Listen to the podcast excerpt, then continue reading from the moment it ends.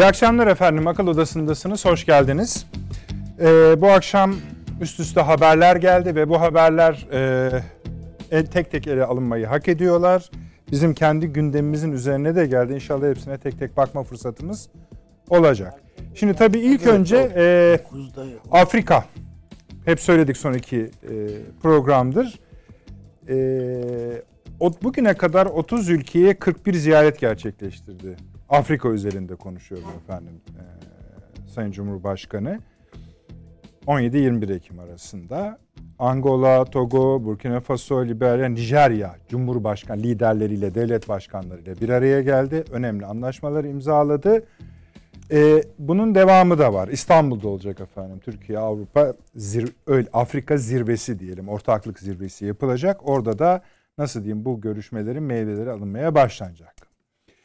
Ee, tabii başka şeyler de oldu. Ticari anlaşmalar, savunma anlaşmaları hatta bugün birçok yabancı ajans Türkiye'nin bu görüşmelerde e, hangi silahları, İHA'ları, SİHA'ları e, sattığına ilişkin haberler de yaptılar. Önemli bir konu. E, tabii yine FETÖ mücadele konusunda ilk kez resmi metinlere, Afrika-Türkiye arasındaki resmi metinlere FETÖ girmiş oldu. Bu da çok çok önemli. Ancak tabii e, hani biz Afrika-Türkiye ilişkileri kadar neden Türkiye için Afrika önemli ve diğer re- rekabette bulunduğumuz ülkeler açısından durum ne konusuna da bakacağız. İkinci konu işte Sayın Cumhurbaşkanı'nın Afrika dönüşünde gazetecilere yaptığı açıklamalar. Bunlar efendim hakikaten önemli açıklamalar. İşte asıl onlar bu akşamın temel tartışma konularını oluşturacaklar. Bunlardan birincisi dört bizi ilgilendiren diyelim yani dış politika açısından ve ülkenin Türkiye'nin ulusal güvenliği açısından önemli konular. Bir, 10 elçi meselesi hakkında konuştu. Biliyorsunuz 10 Batı elçisi, büyük elçisi e, Kavala'nın serbest bırakılması için bir bildiri yayınlamışlardı. Dışişleri hepsini çağırdı. Gerekli ikazları yaptı. Ve ondan sonra da bu soru, bu konu Sayın Cumhurbaşkanı'na soruldu. Uzun uzun sayılabilecek açıklamalar yaptı ve ağır konuştu. Ee, o konuşmaları da sizinle biraz sonra paylaşacağım. İkinci konu Amerika Birleşik Devletleri ile ilişkilerde F-35 konusuydu. Bu konuda da açıklamalar yaptı. O açıklamalardan bir tanesi de işte dedi Roma'da buluşacağız dedi Biden'la dedi. O zaman kendisine soracağım ben dedi. Yani ne yapıyoruz, nereye gidiyoruz diye dedi. Biz de bu soruya tam bu sorulara bu akşam cevap vermeye gayret edeceğiz. Suriye konusunda harekat dahil cevapları oldu. Tam bizim konularımız. İran konusunda da Sayın Cumhurbaşkanı konuştu. İran, Azerbaycan ve Azerbaycan-İsrail ilişkileri konusunda konuştu. İşte bu konuların hepsi bu akşam bizim başlıklarımızdan birer tanesi olacak. Üçüncü başlığımız efendim Mossad operasyonu. Bir operasyon gerçekleştirdi Milli İstihbarat Teşkilatı uzun süren 200 kişilik bir MIT ekibiyle e, Mossad'ın Türkiye'deki İsrail muhalifleri ve ülkemiz aleyhine faaliyet yürüttüğünü tespit etti. Üçer kişilik beş ayrı hücre bir yıl boyunca gölge gibi izlendi. Bilgiler Emniyet Teşkilatı ile paylaşıldı. 7 Ekim'de terörle mücadele polisleri 4 ayrı ilde 15 casusu yakalayarak gözaltına aldılar. Biz yayına girmeden yaklaşık takribi olarak 1-1,5 saat önce de mahkeme bu 15 kişiyi tutukladı. isnat edilen suçlar. Buna da ayrıca yer vereceğiz efendim. Tam şu sıralarda NATO zirvesi yapılıyor. Bu da bizim için çok önemli bir oturum olacak. Ee, Sayın Cumhurbaşkanı ile Afrika'ya giden Savunma Bakanı Sayın Hulusi Akar oraya geçti, görüşmelere başladı.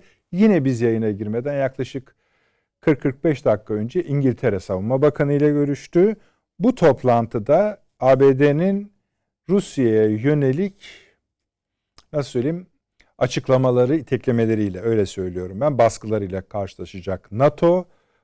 Tabii karşılaşacak da NATO'dan bir şey gelecek midir? Yani şu apayrı bir konu. Hatırlayacaksınız salı günü Gürcistan, Romanya ve Ukrayna'ya gittiğini ABD e, Savunma Bakanı'nın söylemiştik.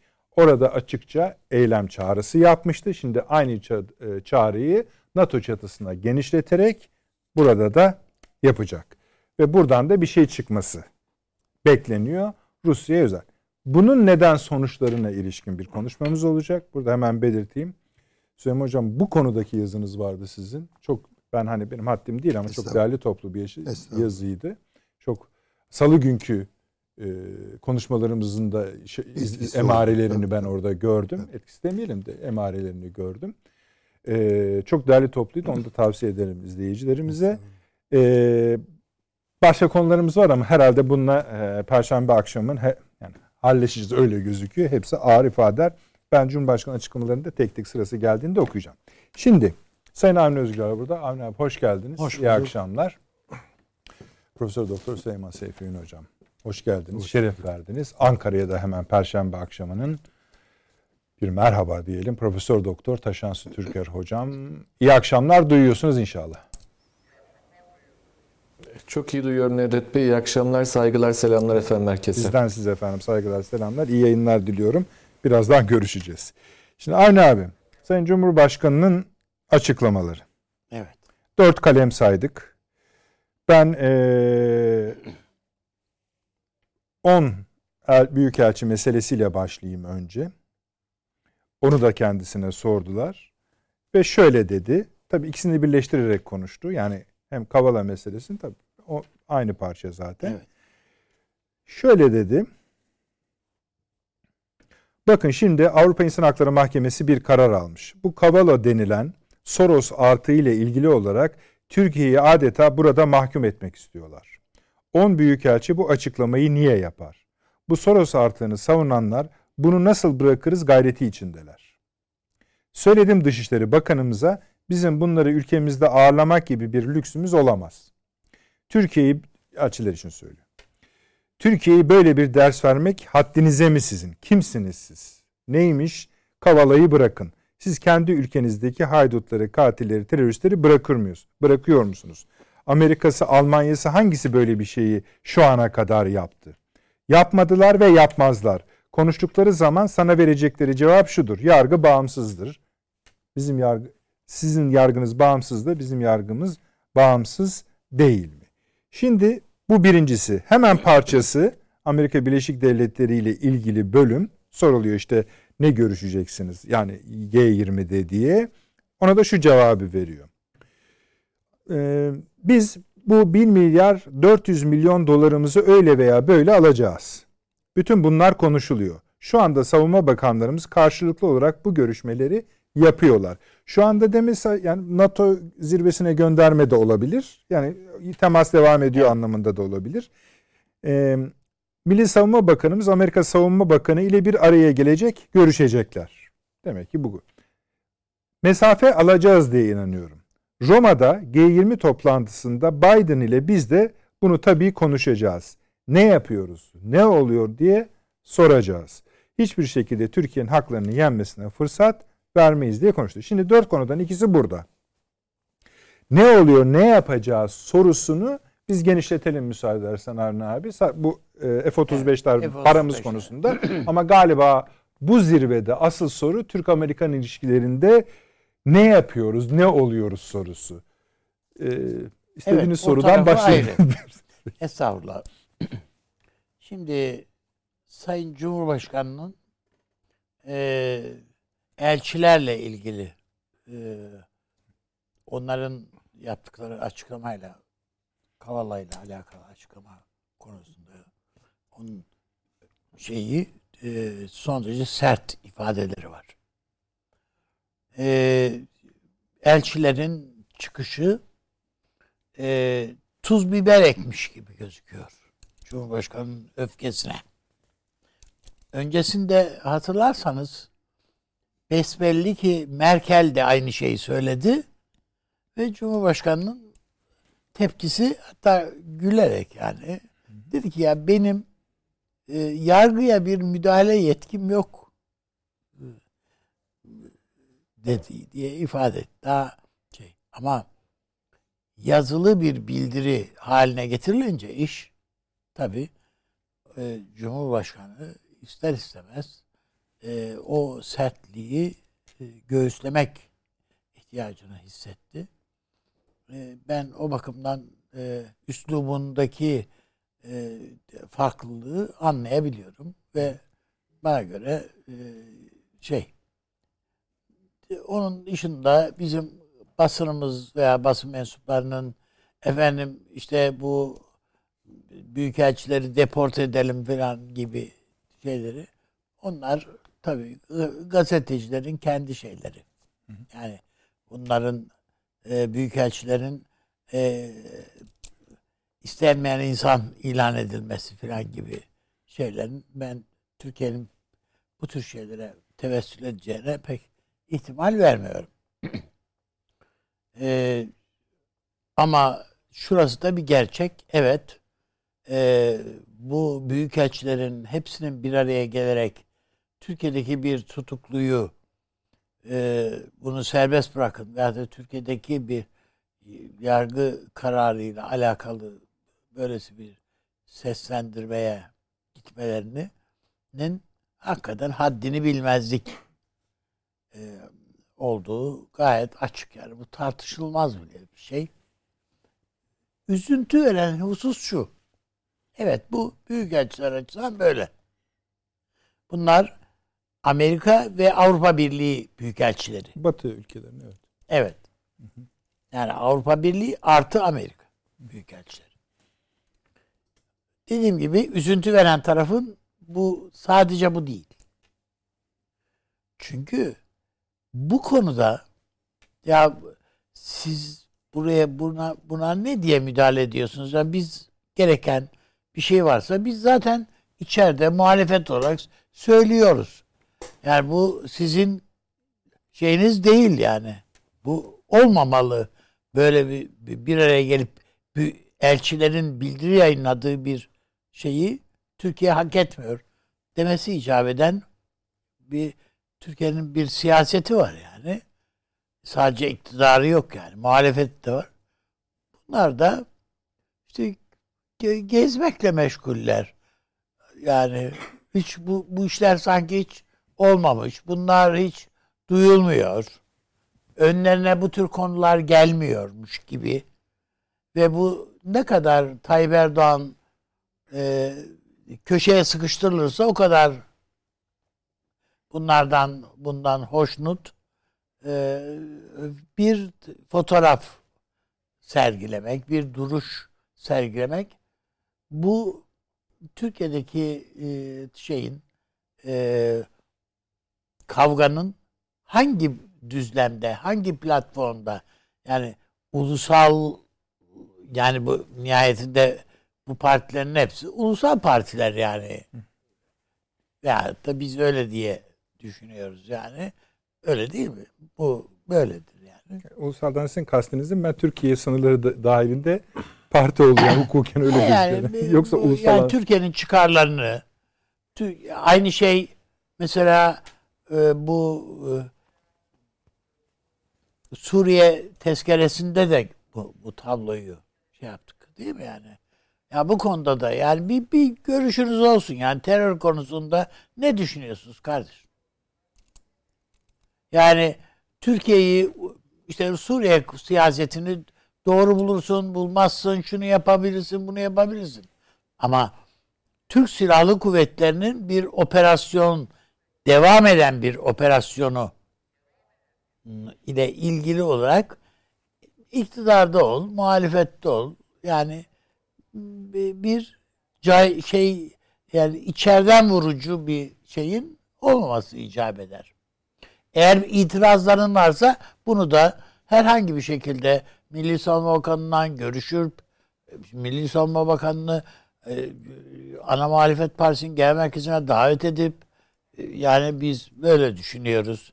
Hani istediğiniz tezkereye biz şöyle oy vereceğiz ama yani bu konuyu şöyle bir açıdan da bir değerlendirebilir misiniz falan gibi. Yani ana muhalefet partisinin hakikaten ana muhalefet konumunda olduğunu Türkiye'de insanların görmesi icap ettiği kanaatindeyim ben. Yani iyimser olarak böyle bakıyorum açıkçası. Yani bakıldığında e, bu partiler Amerika'nın partileri değil. Yani Amerikan siyasetinin crosslarına bakıp e, vaziyet alan, onlar ne diyorsa ona göre tav- tavır değiştiren, programa girmeden işte hocama da söyledim. Yani aynı şey senelerce bekle bekle işte TÜSİAD bildiri yayınlıyor şimdi. Ha buyur. Oradan Demokrasi şimdi mi aklınıza geldi? Çok haklısınız. Sen, sendikalar niye bu kadar zayıfladı filan. Ya veri vereydiniz zam. Bu kadar işçiye. Evet işçi sınıfı bu kadar çok kötü durumda. Evet şimdi darlık var. Elleri bol değil filan filan. E verin. Yani artık yani şey e, üstten yağıyor böyle bazı şeyler.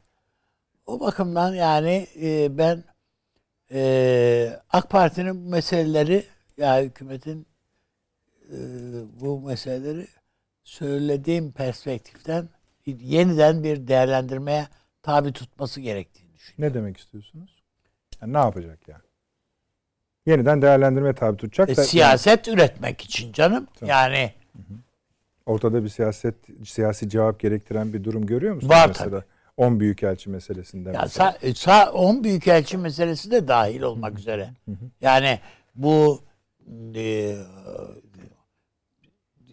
Osman Kavala meselesi olsun, Selahattin Demirtaş meselesi olsun. Ya bütün bunlar da oturup yeniden ne yapma yani nedir bu adamların derdi ve eğer bir tavır alınacaksa herkes ortak bir tavır alsın. Şimdi düşünebiliyor musunuz Türkiye'de böyle bir yani Türkiye'ye haddini bildirmek gibi bir genel bildiri var. Ya dünyanın başka yerinde olsa yeri yerinde oynatırlar. Halk pro, sokağa çıkar, protesto gösterisi yapar, bilmem ne. Hiçbir şey mi organize edemiyorsun? Ha? Yanlış mı düşünüyorum acaba yani? Ha, gazetelerde manşet, evet. Hükümeti destekleyen gazetelerde manşet. İyi anladık. O, onun dışında bu elçilerin hiçbirisinin kılı kıpırdamayadı. Hep sadece etraflarında alkış var şu anda. Hem de Türkiye'den alkışlar yani. İyi yaptınız. Bravo. Elinize sağlık falan. Ağzınıza sağlık diye. Onun için yani AK Parti'nin bir siyaset üretmesi lazım. Yani kendisine yakın sivil toplum kuruluşları var, şunları var, bunları var. Yani düşünebiliyor? AK Parti'ye yakın bir tane vakıfın e, yani lime lime ediliyor vakıf. Öyle Evet. değil mi? Yani Evet. e, Evet.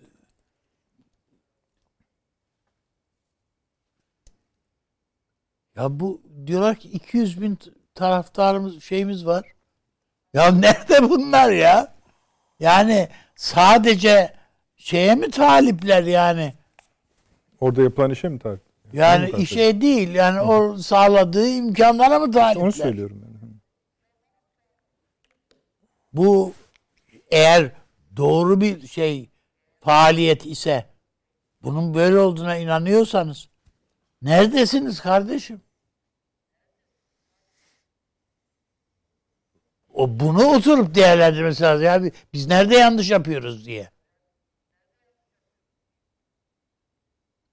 Onun için ben e, Türkiye'nin iç siyasetiyle alakalı benim gördüğüm meseleler var.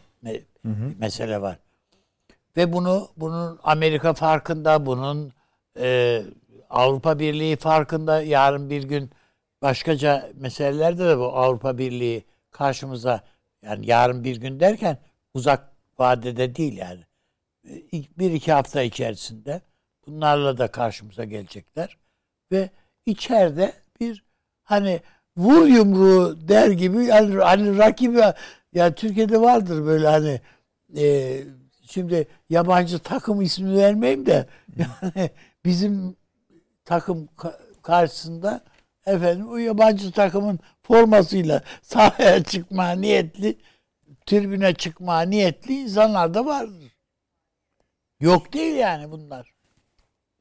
Şimdi bakın Onun için bir- bu- bir bu- bütünlük çiziyorsunuz Avni Bey. Bakın TÜSİAD'ı saydınız, elçileri saydınız, son dönem Türkiye'yi. Biliyorsunuz bu akşam da Türkiye. Medyayı da saygı. Medyayı da say- yani. tamam Ya, hiçbir tabii. itirazımız yok. Yani parti muhalefet partilerinin durumunu saydınız. Evet. Ulusal konulardaki tutumunu anlattınız. Bu akşam Yani itirazlarınız da olabilir ya. Bir meseleye, siyaseti yani hükümetin takındığı tavra, aldığı kararlara itirazlarınız falan bunların hepsi olabilir. Yani e, şöyle söyleyeyim. E, Kıbrıs harekatı kararını aldığı vakit hükümet yani bu e, CHP e, Refah e, Milli Selamet Partisi hükümeti koalisyonuydu. Aldı vakit Süleyman Demirel'i davet etti Bülent Ecevit. Ne diyorsunuz siz diye. Yani bunlar ulu- milli meseleler yani bunlar burada artık iktidardı muhalefetti diye değil yani bunları bunlar birlikte karar verilebilir, düşünülebilir. Gereken bütün desteğe yani kendi partini ben Süleyman Bey'den dinledim. Bülent Bey'e ne söylediğinizi bana söyler misiniz diye. Kendi bizim milletvekillerimizin oylarını kendi partinizin oyları sayınız demiş. E şimdi bir bu var. Bir bugün işte bakıyorsunuz bu Suriye tezkeresindeki tavrımız var. Bölük bölçüyüz. Oy vermeyebilirsiniz. İtirazlarınız şun yani sıkıntılarınız olur. Vermek istemeyebilirsiniz. Sıkıntılarınız olabilir ama en azından konuşmalarınız gelir bir ayrıntısını alırsınız, bilgi alırsınız. Ya bizde resmen yani yapılan konuşmalara bakıyorsun. Yani ye- hiç ile, ile- elle tutulur bir yanı yok o konuşmaların. ben şunu söylemek, sormak istiyordum. Biliyorsunuz bu akşam biz yayına Ve girmeden yani biliyorsunuz Amerika Birleşik Devletleri Suriye'de Türk Silahlı Kuvvetleri'ni düşman ilan etti ya. bu akşam da biz girmeden önce biliyorsunuz gri listeye alındı Türkiye. Bunların hepsi işte bi- bizi oradan bakıyorsun yani labirent gibi yani orayı tıkıyor. Buradan bakıyorsun burayı tıkayacak. Yani Fransa'daki grup. Ve bundan onu da- gayet iç siyasetin de senin eğer gayet hoşnutsa bunda ne ne olacak yani? Yani şunu söyleyebiliyoruz değil mi artık net? Artık dediğim hani ben eminim de hani bundan şüphesi olanlar açısından. Bir organize yapı var ve Türkiye'ye saldırıyor. Bu mudur? Evet. Tamam. Adını koyabiliyoruz. Evet. Tamam. Evet. Şimdi siz de diyorsunuz ki güzel buraya kadar anlaştık. Evet. Cevabımız ne? Mi? Ben mesela çok süratle Türkiye'nin sert bir cevap vermesi gerektiği kanaatindeyim. O sert cevap demeç değil kardeşim. Demeç değil. Yani git Suriye'de vuruyorsan vur. Bu kadar basit yani. Bu Amerika'nın canının yanması lazım. Bunu Peki ilk ş- defa söylüyor değilim. Yo, yo, değil. Yani hakikaten canının yanması lazım. Bakmayın Rusların o kadar Türkiye ile çatışmaya hevesli olduklarını falan hiç zannetmeyin yani. Böyle bir şey yok. Ve Amerikalılarla biz karşı karşıya geldiğimiz anda e, zannetmeyin Amerika çekilecektir, geriye çekilecektir. Hiç. Sahaya PYD'yi bırakacak, gerisi tüyecek yani. Ya biz PYD'yi yenemeyecek durumda mıyız? Yani yok şu kadarmış da mevcudu bu şey kadar. k- mevcudu ne olursa olsun ya. Senin bu kadar bomba, şu bu uçan alet yapmış olman, üretmen yetmiyor mu yani? Biz biz bunların hepsini niye üretiyoruz o zaman? İndir tepesinden aşağıya. Bakın biz çok avantajlı konumdayız şu anda Irak'ta. Çok ama az buz değil yani. Çok avantajlı konumdayız. Ve e, Irak'ta çok kötü durumdayız. Katledi e, kıyma tabi tutulmak üzereyiz diye Karayılan açıklama yapıyor. Yani PKK'nın Evet evet. en önemli adamlarından biri. Birisi açıklama yapıyor. Köşeye sıkıştık. Çok açık kötü durumdayız diye. Ne yapıyorsanız yapın. Ne yapıyorsak ya Kürt birliğini kurmak zorundayız diyor. Yoksa e, biz e, tasfiye edileceğiz burada diyor. E sen, şimdi kardeşim sen bu bu tabloda yani İran olsa kim bilir neler yapardı İran bu bu şeyle teşvikle. E yanımızda da işte orada Kuzey Irak Kürdistan yönetimi var. E yani ne yapıyorsak orada yapacağız artık. Yapalım. Aynı şey Suriye için geçerli. Su, su bu yok kardeşim bitti diyeceksin ya. Olmayan suyu veriyoruz biz Suriye'ye biliyor musunuz? Yani iki hafta önce bizim e, yani e, Gıda Tarım Hayvancılık Orman Bakanımız bana anlattı. Yani 500 milyon metreküp günlük su taahhüt etmişiz. Olmayan bir su bizde bu dedi. Açtık veriyoruz dedi mecbur şey e, taahhüdümüz diye. Vermiyorum desen ne yapacak? Yani biz kendi toprağımızı sulayamadık ya. Bunlara bu Suriyelilere su vereceğiz, Suriye'ye su vereceğiz diye. Git kardeşim bu şeyle konuş. Yani Suriyelilere versek gam yemem. Yani PD bölgesine veriyoruz biz suyu. Tabka, tabka barajı onların kontrolünde. Ya git Esed'le konuş ya. Benim söylemek istediğim bunlar yani. Burada Peki. bir şeyimiz yok. Yani bir de şöyle bir şey var ya bak üstü burada hani her bir olaya ayrı ayrı cevap üretilmeli, üretilebilir. Keskin yanıtlar verilebilir. Veriliyor da zaten. Fiile de geçsin diyor Avni Bey. Ama bir de toptan ortaya sizin zaten bunları toptan görelim diyorsunuz. Yani buradan Evet. bir şey geliyor. İçeride de bir Aynı şey Yunanistan içinde Tamam. geçen salı günü Konuştuk. konuştuk. Kardeşim, Yine bugün de Paşam da konuştuk. söyledi değil mi? Bir adaya git çıkar kardeşim askerini askerini bitsin. Veyahut da Yunanistan'ın bize ait olup da silah yığdığı bir adada tepele bunları. Ne başına neler gelebileceğini anlasın. Anlamıyor. Yani Kardak'taki gibi sadece bayrak dikmemiz falan değil yani. Peki. O halde mesela e, Roma'da başkana ne de, ne denebilir ve başkan bize ne diyebilir? Biden. Ha bu biz savaşı göze aldık. Yani ne derse onu bilemem tabii. Biden ne diyebilir. O da bir şey diyecek. Ama biz savaşı göze aldık.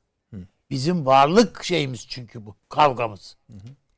Ha ama bizi bunu bu noktaya bizi itmeyin. E itiyorsunuz bizi bu noktaya itmeyin. Kendi siyasi hayatım bazına bunu yaparım diye ki Tayyip Bey der bunu yani zaten. Diyemeyecek adam değil ki. Ben bu kararı alırım der yani. Ne olacak?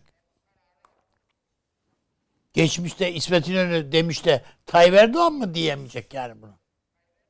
Yani onun için ben e, Roma'da daha da sıkıştıracaklar çünkü Türkiye'yi. Bu gri listeler bilmem neler yetmez işte TÜSİAD, MÜSİAD, Avrupa Birliği mutlaka yaptırımlar ge- başlay- başlatacaklar şimdi. Yani bu bunlar de gelecek a- yani. şimdi. Devamında Avrupa Birliği toplantısı da var. O, yani orayı da etkileyebilir. Evet. Yani onun için hani bir şey sizin dediğiniz gibi denmesi gerekiyor. Bu. Teşekkür ediyorum Avni Bey. Süleyman Hocam buyurunuz. Size t- t- top biraz sert gelmiş gibi oldu ama. Biraz öyle ne, ne tarafından Aynı Yani- soru. yani çok ortada onu söyleyebilirim. Yan yana koyduğunuz zaman zaten manzara hemen çıkıyor. Türkiye gri listeye alınıyor. Bunun üzerinde ayrıca konuşabiliriz. Olur. Ee, yaptırım gündemde Avrupa e, Birliği ülkelerinden, devletlerinden gelen Ee, elçiler çıkıyor ortaya. Türkiye'yi sıkıştırıyor. Diyarbakır'da bir şeyler oluyor. Birileri horon çekiyor falan. Ertuğrul Bey'i mi kastediyor? Yani işte birileri var orada yani bilemiyorum kimler. Çok muzdarip olmuş. Ya Yani bugüne kadar her oyunu oynadık. Başımıza bu kaldı diyor. Buyurun. Yani geçmiş olsun da diliyoruz çünkü korona galiba Evet orada öyle yakalandı. de bir şey olmuş. Şey yani mikroba geçmiş olsun diyorsunuz değil mi? Vallahi artık tabii. Peki buyurun Öyle diyemem de. Yok, Biz Ee, yine şifa diliyoruz. Evet. şifa diliyoruz. Tabii canım yani şakası. Ee, işte bir hafıza odası diye bir şey gösteriler falan var.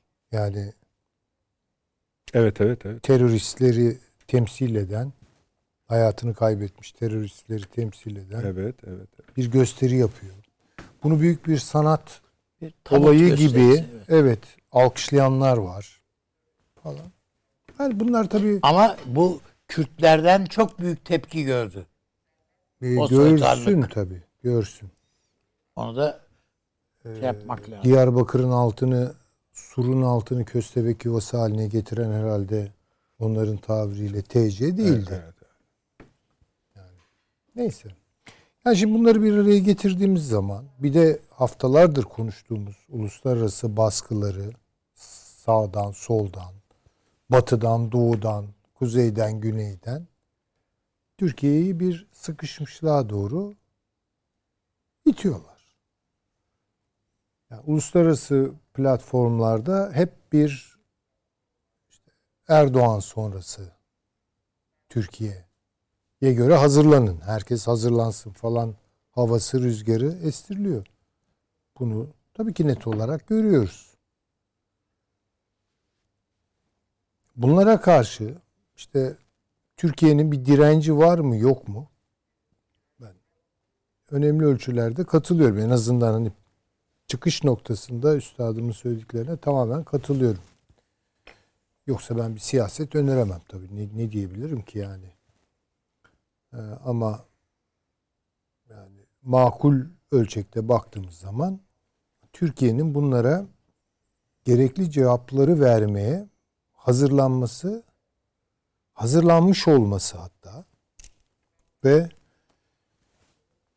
çok da soğutmadan bu meseleleri e, gerekli tepkileri vermesini ben de tabii düşünüyorum. Güzel. En azından şu. Topyekun bir şey olduğunun içeriği de katarak Evet. organize diyor organize bir şey de diyor musunuz? Yani bir Belli. kere yani öyle bir takım açıklamalar bekliyorum ki yani yapılması gerekir.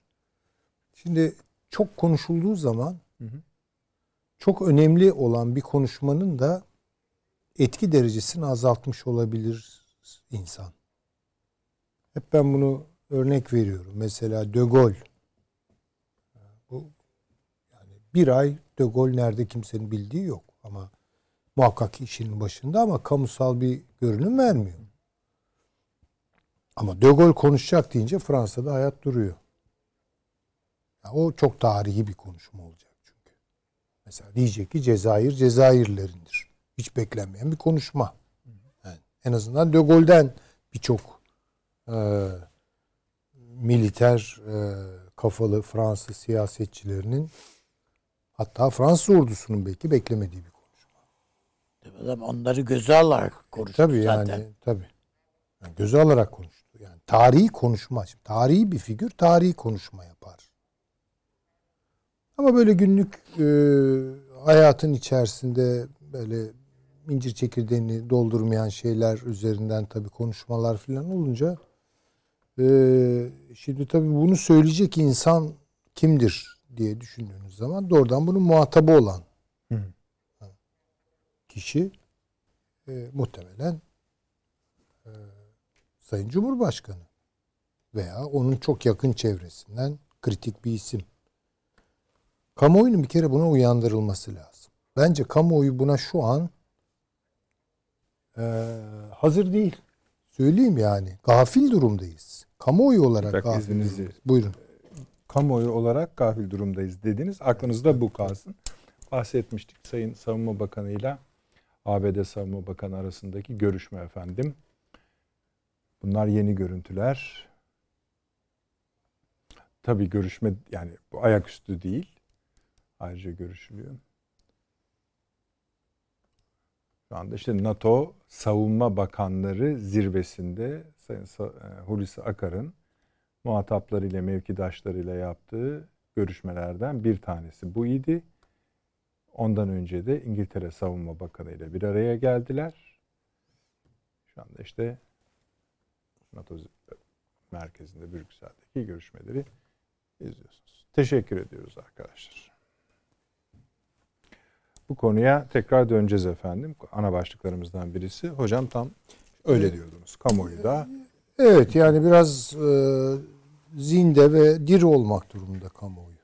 Yani bu bunu hazırlayan bir e, kamuoyu oluşturma sürecine ihtiyacı var Türkiye'nin yani. Çünkü millet şu an dolar hesaplıyor. Dolar ne olacak falan. Ay bunlar önemsiz değildir demiyorum tabii. Geçim diye çok temel bir şey var ama yani her şey de bundan ibaret değil yani. Bir de Tabii liderlerin- bir varlık. Evet, siyaset sınıfının, siyasetçilerin kamuoyunu oluşturma gibi bir vazifeleri var. Nasıl yaparlar, nasıl ederler bilmiyorum ama yani bunun elzem olduğunu düşünüyorum şu an. Kamuoyunun gündemi açısından. Burada da iyi bir noktada olduğumuz kanaatinde değilim. Ee, Bunlar çünkü belki toptan fatura edilecek. Bilmiyorum yani. Çünkü Hani mesela diyelim ki 10 tane elçi böyle bir şey yapar. Yanında başka bir şey yoktur. Değil mi? Gelir geçer. İşte bir ay sonra işte bir gri liste olayı gelir. O ara orada Merkel bir açıklama yapar veya Biden bir şeyler söyler falan. Öyle değil. Perakende gelmiyor. Toptan geliyor. Ve geleceğini de söylüyor. Ve Dahası da geleceğini, var diyor. geleceğini de söylüyor. Bu en hafif tabirle gerekçeleri ne olursa olsun onları tartışmıyorum bile. Yani bir ülkenin, bir devletin, bir ulusun iç işlerine karışmaktır bunun adı. Müdahil olmaktır. Buna karşı da tabii verilecek refleksin sağlam bir refleks olması lazım. Yani burada artık bir takım muhalefet e, iktidar ilişkilerinin de karşılıklı olarak karşılıklı olarak yalnız yumuşatılması makul bir çizgiye getirin. Çünkü insanlar biraz şuna da alıştı. Şunun kolaycılığından da kolaycılığına da alıştı. Ya ben burada duruyorum. Ötekiler de orada duruyor. Sanki düşman kampları halindeyiz. Ama bu medya da yapıyor bunu. Yani görmek durumundayız. Karşılıklı birbirimize sürekli olarak yaylım ateş açıyoruz. Tabi bunu kalemlerimizle yapıyoruz veya laflarımızla yapıyoruz. Bir kere bu psikozdan eşanlı herkesin çıkması lazım. Yani iktidar çevrelerinde çıkması lazım. Muhalefet çevrelerinde çıkması lazım. Bu lalettayn bir mesele değil. Türkiye gerçekten yakın tarihinin en kritik bakın en kritik eşiğinde benim gördüğüm. Çünkü biz Tanzimat'tan bu yana bir batı menzili tutturmuşuz. O yolda gidiyoruz zaten. Evet.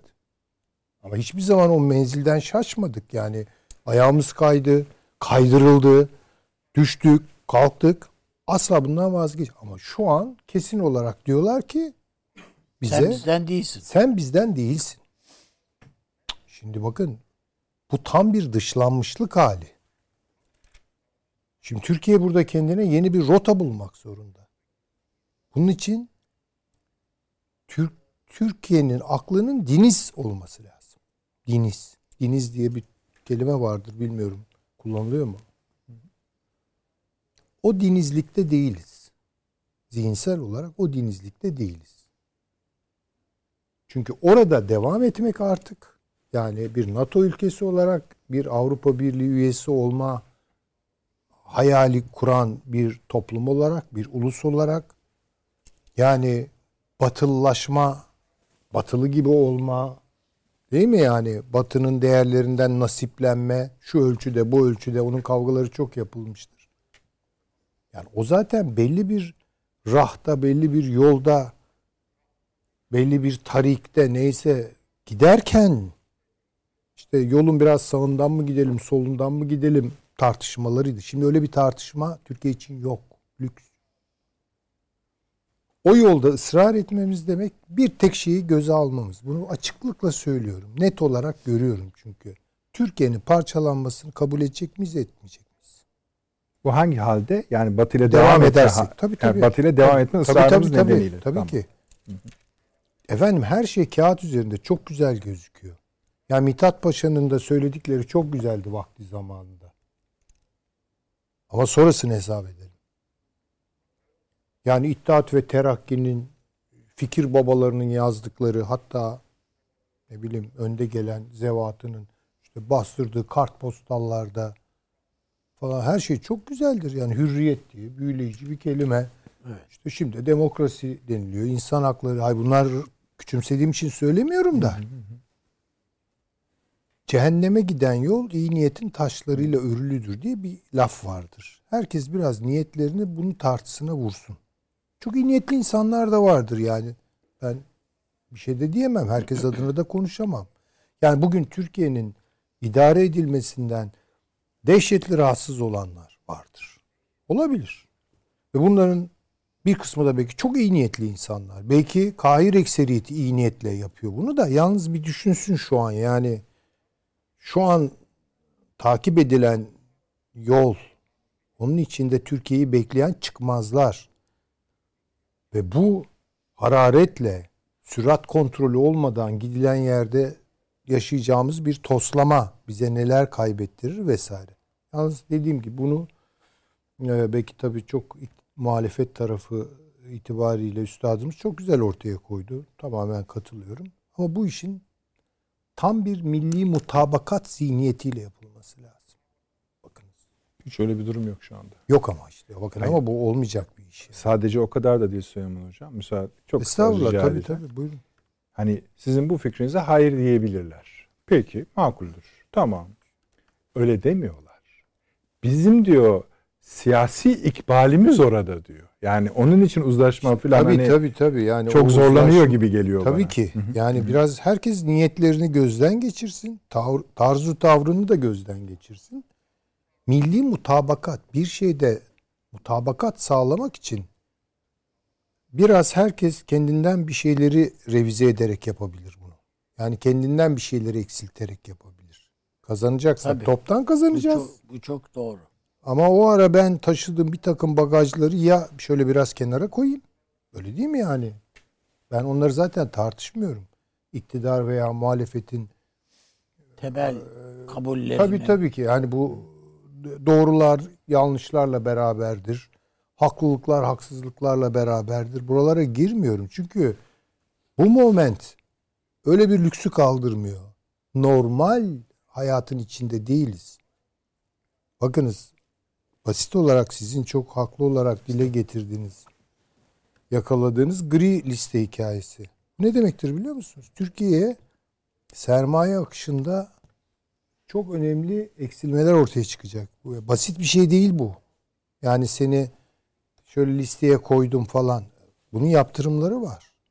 Dolaylı ama çok reel yaptırımları Avrupa var. Birliği üzerinden bir de izleyicilerim Ha. için onu söyleyelim isterseniz. Yani gri liste efendim Fransa'da bir kuruluş var FATF diye. Bu kuruluş çıkıyor diyor ki biz de üyesiyiz hatta kurucu üyesiyiz öyle söyleyeyim. Kara paranın aklanması ve terörizmin finansmanını engellemede Türkiye'nin eksikleri olduğu gerekçesiyle ki bu en kibar ifadesidir. Türkiye'yi izlemeye aldı ve o izlemeye aldığı listenin ismi gri liste.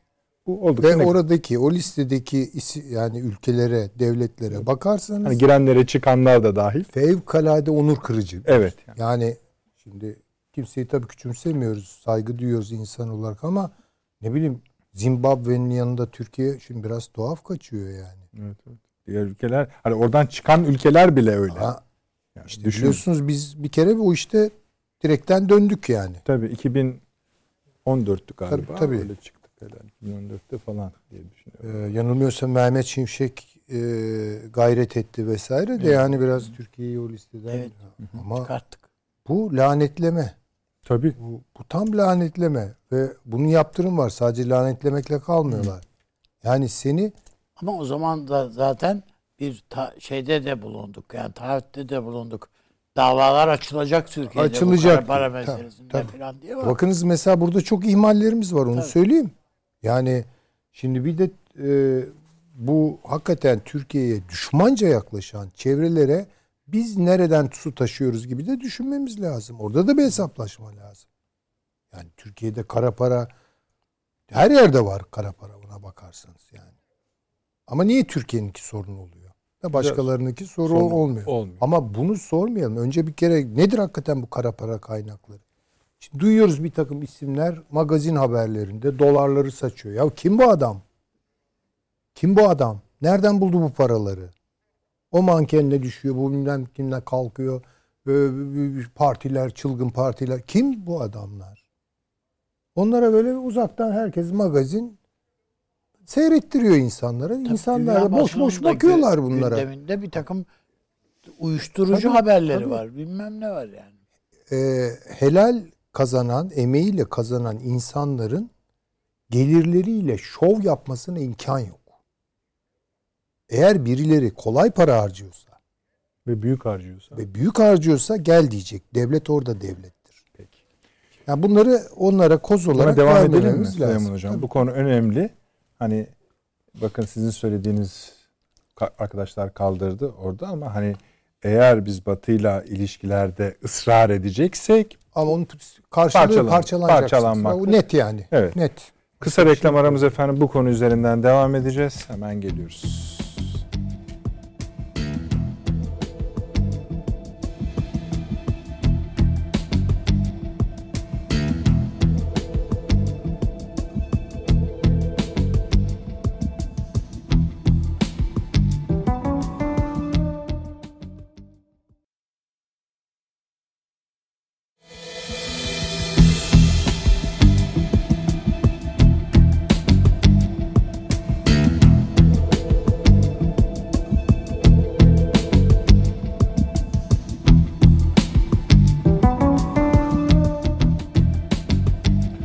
Odası devam ediyor efendim. Süleyman Hocamızın son sözlerini alalım. Son sözleri derken de işte- budur. Ama şeyi biraz konuşalım isterim. Çok az da onu biraz açarsanız.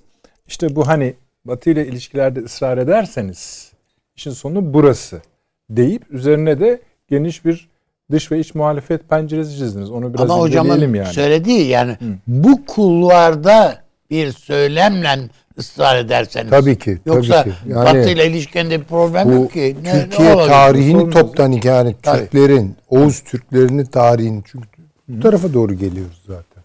Tabii. Yani bu yani coğrafi olarak yönümüz o tarafa doğru. Ama şimdi orada Batı'yla kurduğumuz zihinsel ilişkiler, kültürel ilişkiler, değersel bağlar filan. Bunları biraz sorgulamamız lazım herhalde. Tamam. O da nedir? Başka coğrafyaları ve başka ilişkileri de hesaba katacak yeni siyasetler türetmek burada. Bunların da doktrinlerini dür- dü- doğru düzgün kurmak. Bu çok önemli. Buradan artık çıkış yolu yok. Yani daha NATO bize ne desin? Yani ben seni istemiyorum mu desin? Düşman ilan ediyor işte yani anla diyor. Bir NATO ülkesi. Türkiye'yi düşman ilan ediyor. Başka bir NATO ülkesiyle işbirliği yapıp ona karşı bir meydan okumada bulunuyor. Fransa bir NATO ülkesi olarak Türkiye'nin karşısında. Ne oluyoruz yani? Hala biz kendimizi anlatacağız ve bunlar bizi anlayacak diye bekliyorsak o işi açtık. Yani onu beklemeyelim. O işi kaşıldı. Evet. Peki e, Biden Erdoğan görüşmesinde Sayın Cumhurbaşkanı ne diyecek? Biden ne diyecek?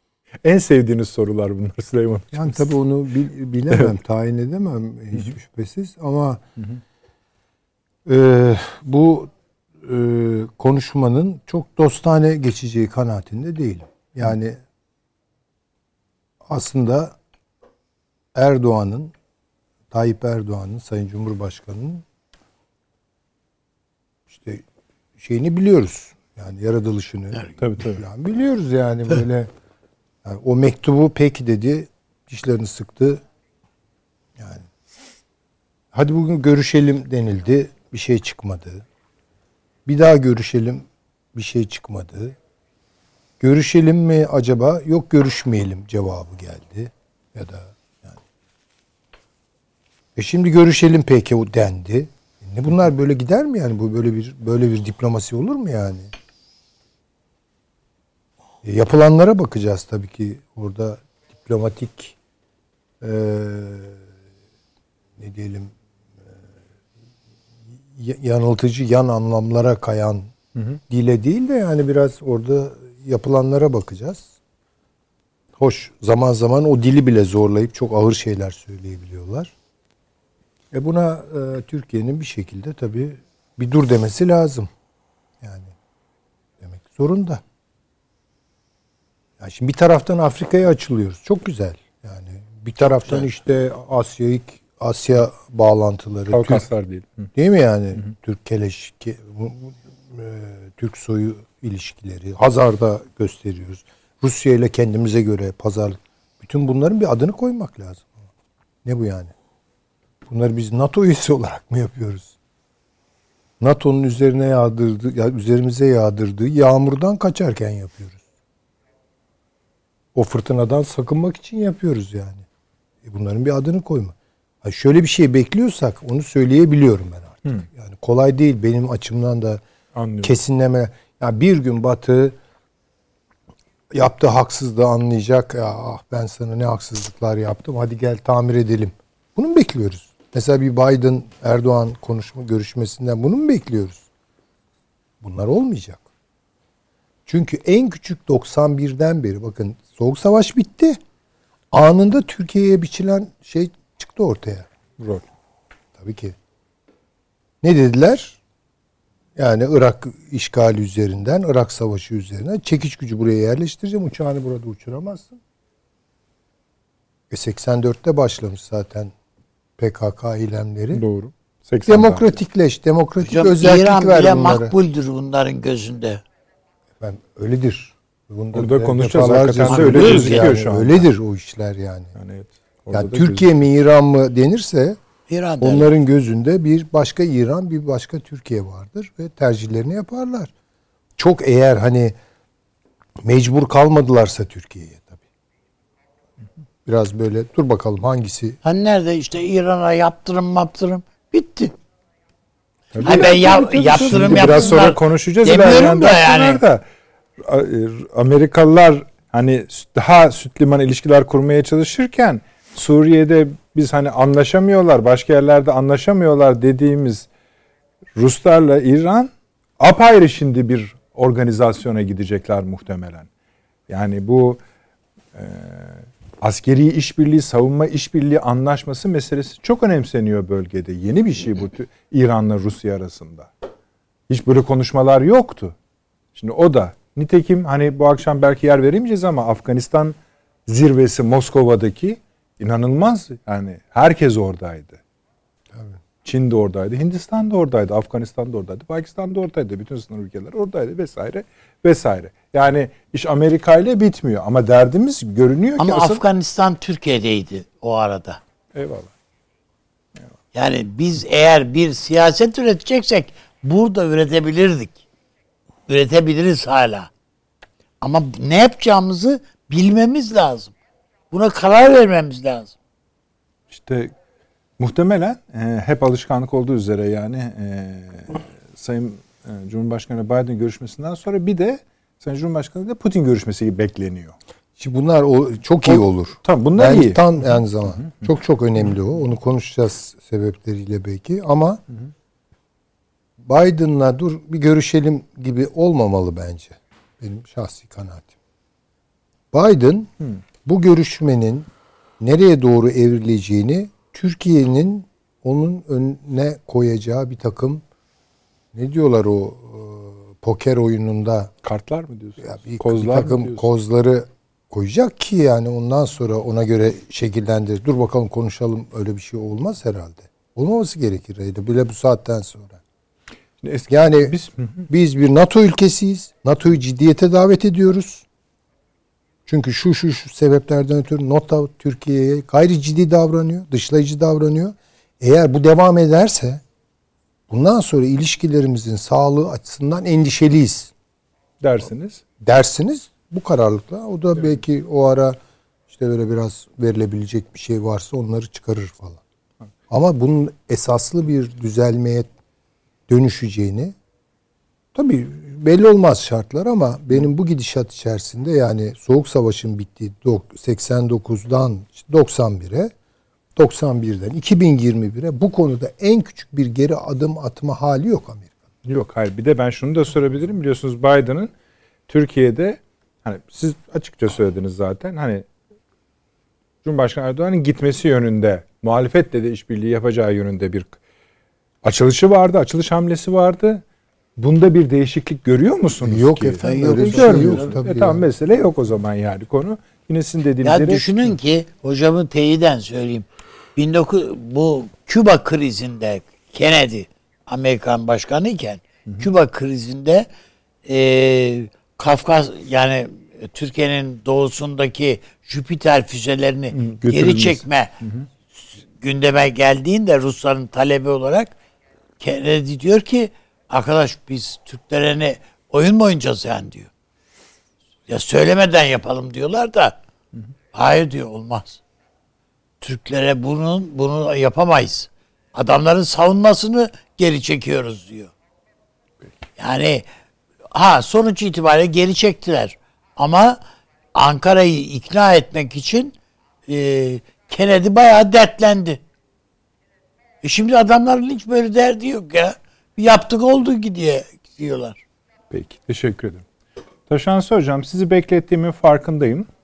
Biraz da itiraf edeyim. Daha öncekilere göre Estağfurullah, estağfurullah. biraz da bilerek yaptım. Çünkü yeterince mühimmatınızın biriktirdiğinizi bu konuşmalardan düşünüyorum. Ee, dilediğiniz gibi harcayabilirsiniz. Buyurunuz. Ee, Valla e, ben e, keyifle dinledim. E, keyifle dinledim lakin bir izahat belki bir ihtirazi şerh düşmek isterim. Buyurun. Buyurun. Ee, ya çok kasvetli e, bir ortam oluştu şu an bana gelene kadar. Ee, böyle bir şey Nuri Bilge Ceylan filmi gibi oldu. Hani o da demişti ya güzel ve yalnız ülkeme ithaf ediyorum demişti aldığı ödülü. Eyvallah. Ve filmleri de öyledir, kasvetlidir malum. Şimdi e, bu kasvet konusunda bir nereden başlayayım? Bir Ya e, moral Vladivostok vereceğinizi diye bir kent vardır. E, Vallahi bilmiyorum moral mi ama Buyurun, bu buyurun. e, Vladivostok kenti Japonya'nın karşısında Anakara'da Rusya'nın en doğudaki kenti çok da İstanbul'a benzer. Hatta kendileri de İstanbul'a benzetirler. Bir İstanbul'a bir San Francisco'ya. Bir Haliç falan da var hatta. Bir altın boynuzları var. Onun üstünde köprü var. Bir Boğaz Köprüsü var vesaire. Öyle bir İstanbul sevdası da olan bir yerdir. Malum Vladivostok doğuya hükmet demek Rusça. Hani Vladikavkaz vardır ya Kafkas'a hükmet gibi. Bir garnizon şehri olarak kurulmuş bir yer. Ee, Ben de e, uzun bir yolculuk yapmak zorunda kalmıştım oraya.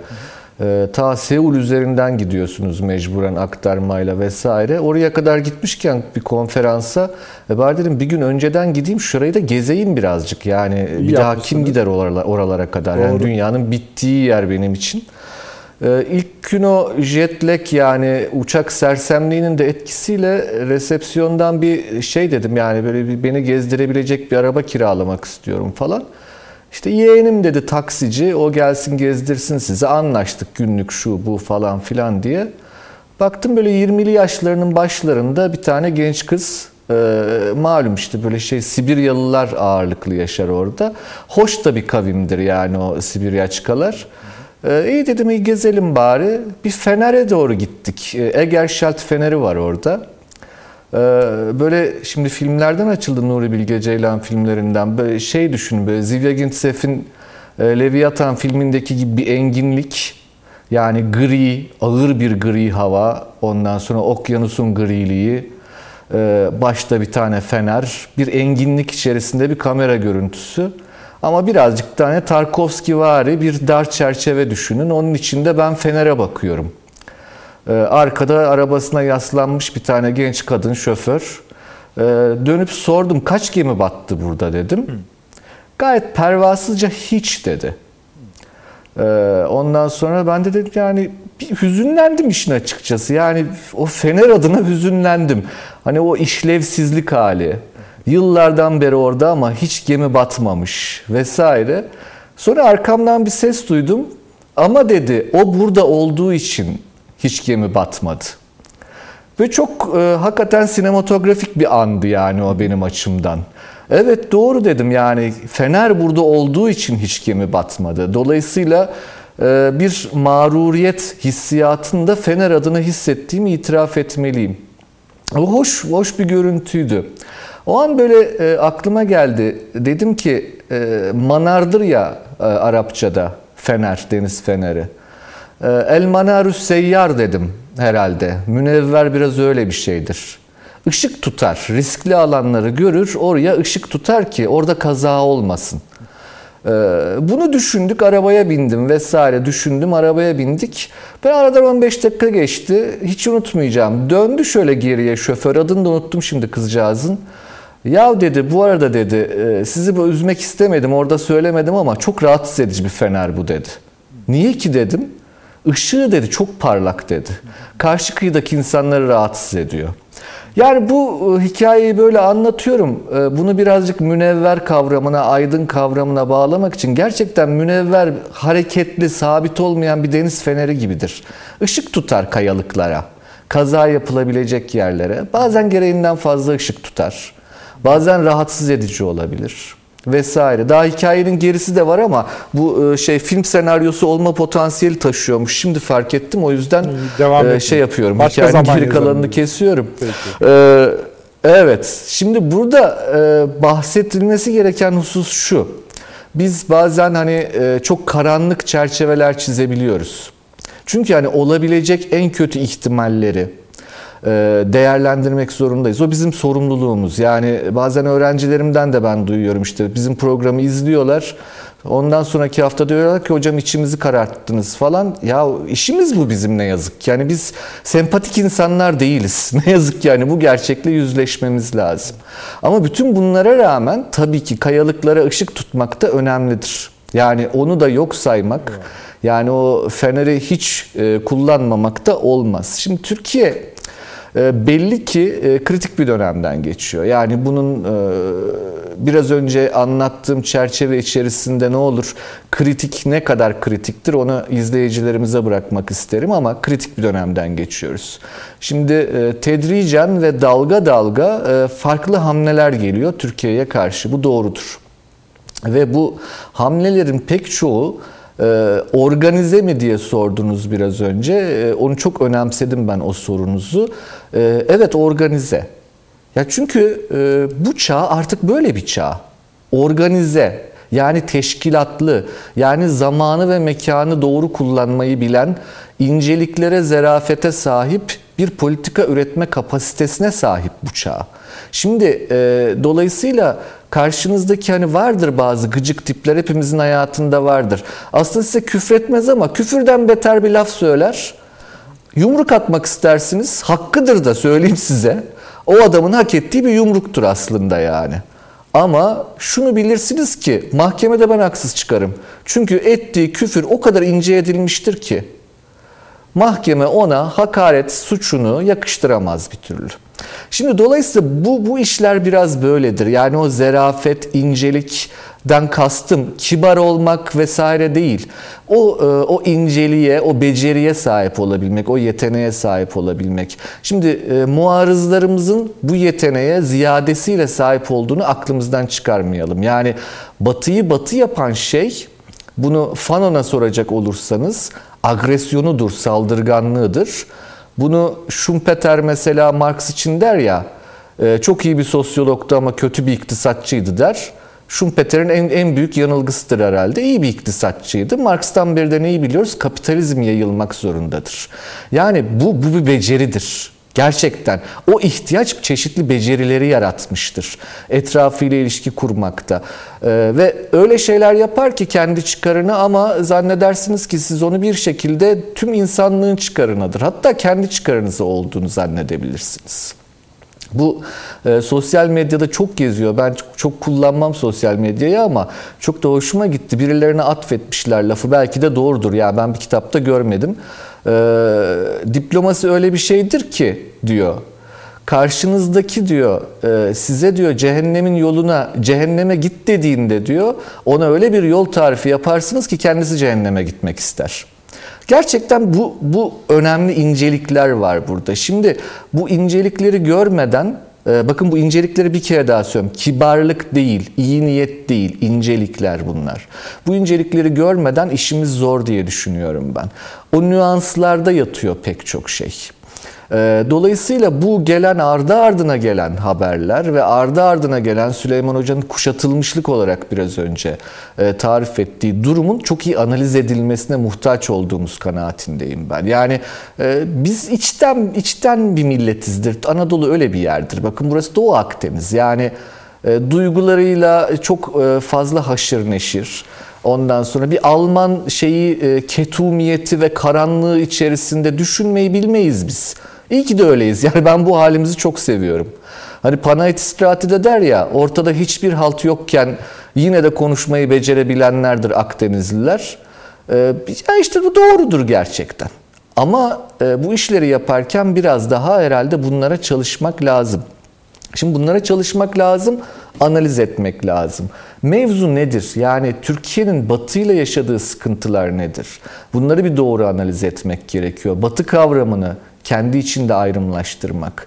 Bunun işin teknik boyutuna getirmek. Yani ikili ilişkiler, çok taraflı ilişkiler. Bunun, buradaki düz, hangi düzlemlerde ne sıkıntılar yaşıyoruz?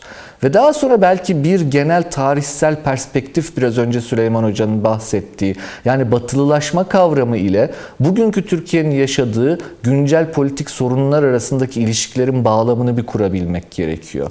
Ama bunu sadece felsefe olarak yaparsak bugünün güncel politik gelişmelerine dair yanlış sonuçlar çıkarmamıza da sebebiyet verebilir. Yani bu işi bir batı doğu karşıtlığı olarak alırsak biz doğu muyuz? Vallahi ben çok emin değilim. Yani e, Yunanistan da mesela kendini doğu sayar. Öyle midir yani maçlarda onlar bağırırlar ya Avrupa Avrupa duy sesimizi diye. Yunanlılar böyle bağırıyor hala maçlarda. Şimdi onlar mı doğu? Ruslar mı doğu? Doğu diye bir siyasi özne var mı? Bakın bunlar çok hani e, işe yarar, e, bilgi üretebileceğimiz e, tartışma başlıkları ve kavramlar olmaktan çıkar. Ancak Süleyman Hoca'nın biraz önce anlattığı batılılaşma mefhumu ve batılılaşma içerisinde bir şekilde sizin kalkınırken devletinizi daha verimli efektif hale getirirken, daha aktif, kapasitesi yüksek hale getirirken bir şekilde batılı, batılı devletlerle de rekabet ettiğimiz hakikati önemli bir hakikattir. Ancak burada batılı devletlerle rekabet ediyor olmanız hakikati, sizin bir batılılaşma ya da tırnak içine alayım batılılaşmayı çok sevmiyorum bu kavramı ama modernleşme yahut kendinizi kalkındırma hevesinden vazgeçmenizi mi gerektirir? Bunlar önemli sorulardır. Bütün bunlar ancak bugünün diplomatik sorunlarına yahut Türkiye'nin uluslararası politikada yaşadığı sorunlara doğrudan doğruya temas eden şeyler değil. Bunlar ayrı başlıklar. Evet tartışılması gerekir, evet konuşulması gerekir, bize çerçeveler, paradigmalar e, sunması gerekir bu başlıkların. Fakat bugünün diplomatik sorunlarına baktığımızda çok daha teknik şeylerden bahsediyoruz. Neden bahsediyoruz? İşte 10 tane büyükelçinin e, verdiği bildiriden bahsediyoruz. Bildiri kelimesi ağzımdan çıktı şu an ama çok da yanlış olmadı herhalde değil mi? Şimdi bu bakın bu programda aylardır bahsettiğimiz dünyada diplomasi kavramının erimesiyle alakasız bir durum mudur? Hayır, tam da bununla ilgili bir süreçtir. Bu peki e, Batı'nın Türkiye'ye yaklaşımında e, belli dönemlerde agresyonunu diplomatik kanallarla gerçekleştirdiği hakikatini bilmemizi gerektirmez mi? Tabii ki gerektirir. Yani 90'lı yılları hatırlayın. Çok uzun geçmiş geriye gitmemize gerek yok. Hani 1850'lerden bahsetmiyorum. Ancak bizim e, mesela Süleyman Hoca oradan başlattı. Bizim belli başarı öykülerimiz var. Mesela 1839 budur Tanzimat. Neyi becerdi? Türk aydını, Türk devleti Tanzimat'ta. Yahu Mısır ordusu Kütahya'ya gelmişti. Rus donanması İstanbul'a demirlemişti. Yunanistan'ı kaybetmiştik, Sırbistan'ı kaybetmiştik. Fakat bir silkindi Türkiye. Tanzimat'la beraber. O aydınlarıyla, o paşalarıyla, o bakın o paşaların çoğu biliyorsunuz aslında büyükelçi kökenlidir. Yani e, büyükelçi kökenli, tercüme odası kökenlidir. Mesela hani hatırlatmakta hiç e, beis görmem. Mustafa Reşit Paşa müthiş Fransızca konuşan bir adam. Fransa görmemiş. Ali Paşa ya adam 3. Napolyon'u delirtiyor ya. Delirtti yani. Bayağı kandırdı adamı yani. Öyle böyle değil. Harbe sokuyor falan. Yani bunlar nasıl becerikli adamlar? Ve altında bir bürokratik mekanizma var. Dehşet bir bürokratik mekanizma var. Nereden geliyor o bürokratik mekanizma peki? Bakın bozulmuş haliyle bile daha önce de söyledim bunu sizin programlarınızda bir premodern imparatorlukta taşra teşkilatı hiçbir devlette Osmanlı Devleti'nde olduğu gibi değildi. Şimdi bizde kadı dediğimizde gündelik hayatta herkes hakim zanneder. Olur mu efendim kaymakamdır, belediye başkanıdır, emniyet müdürüdür, garnizon komutanıdır. Birleştirmişsiniz ve müthiş bir tayin terfi sisteminiz var. Müthiş bir iç hizmet sisteminiz var. Müthiş bir denetim sisteminiz, teftiş sisteminiz var. Ama hepsine bakın ne diyor? Nereye bağlıyor? İlmiye sınıfı diyor. İlmiye sınıfı dediğimiz şey başına kazaskeri koyuyor. Yani kadı başında kazasker. Kimle beraber? Şeyhülislam'la beraber. Çünkü adalet devletin temeli.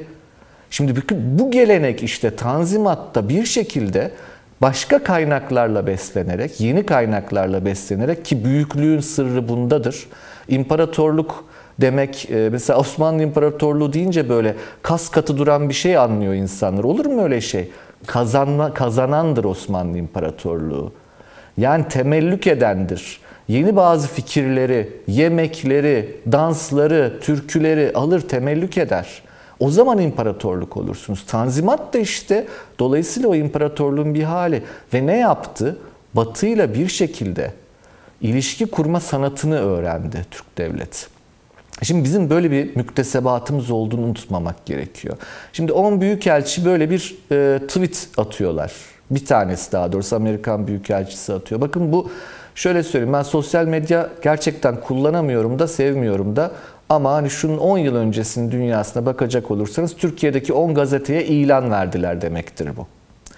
Bu bakın normal bir diplomatik girişim değil. Bunu bir defa teslim etmek gerekir. Bu o kabul edilebilir bir şey değil. Kabul edilebilir bir şey değil. Cevabı ne olur? O başka mevzu. Oraya girmiyorum. Ee, ancak burada belli bir sıkıntı olduğu belli. Şimdi bunun olduğu gün e, gri listeye alınan bir Türkiye'den bahsediyoruz.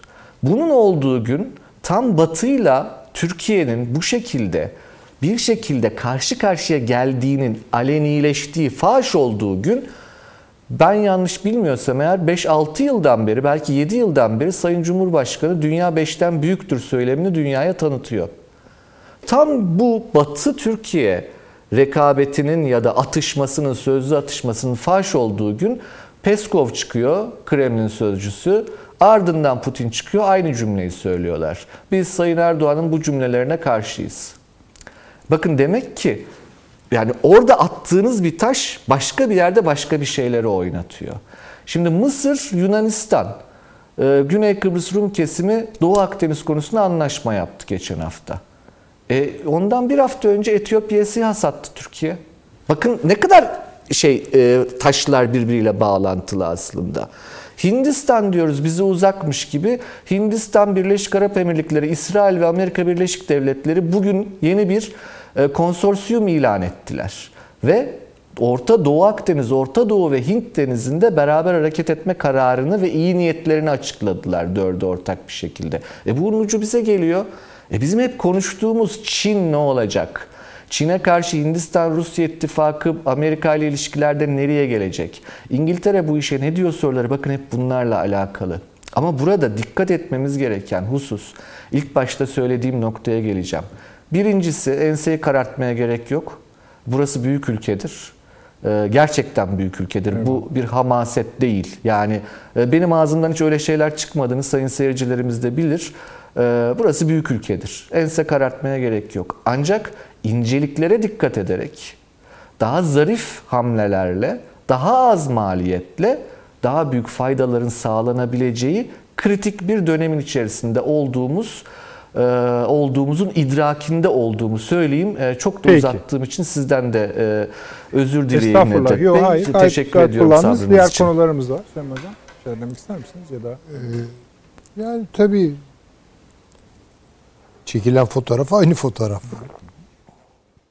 Ee, kıymetli meslektaşım e, tabii biraz da mülkiye geleneği üzerinden e, Yürüdüğü meselelere için. baktığı için e, yani skandallara yol açmayacak veya sizi haklıyken haksız durumuna düşürmeyecek ince yolların önemine işaret etti ki buna benim katılmamam mümkün değil tabii ki. Yani burada çizilen ve e, Taşansı Hoca'nın Nuri Bil- Bilge Ceylan filmlerine veya işte Leviathan filmine benzettiği o karanlık tablo bizim tabii ki zihnimizde inşa ettiğimiz bir tablo değil. Değil. Ee, şöyle bir şey var. Ee, devam edeyim mi yoksa hani Buyurun Ha, buyurun. Estağfurullah. Ee, ben genellikle şuna inanırım. İşte bu tip açıklamaları biz yaparken işte akademisyenler, entelektüeller filan hani çok karamsarsın gibi bir tepki almaya çok alışkınım. Ben de çok alışkınım.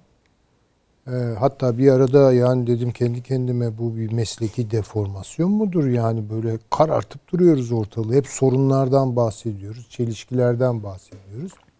Hayır, öyle bir şey yok. Ee, bunu yapmazsak zaten işimizi yapamayız.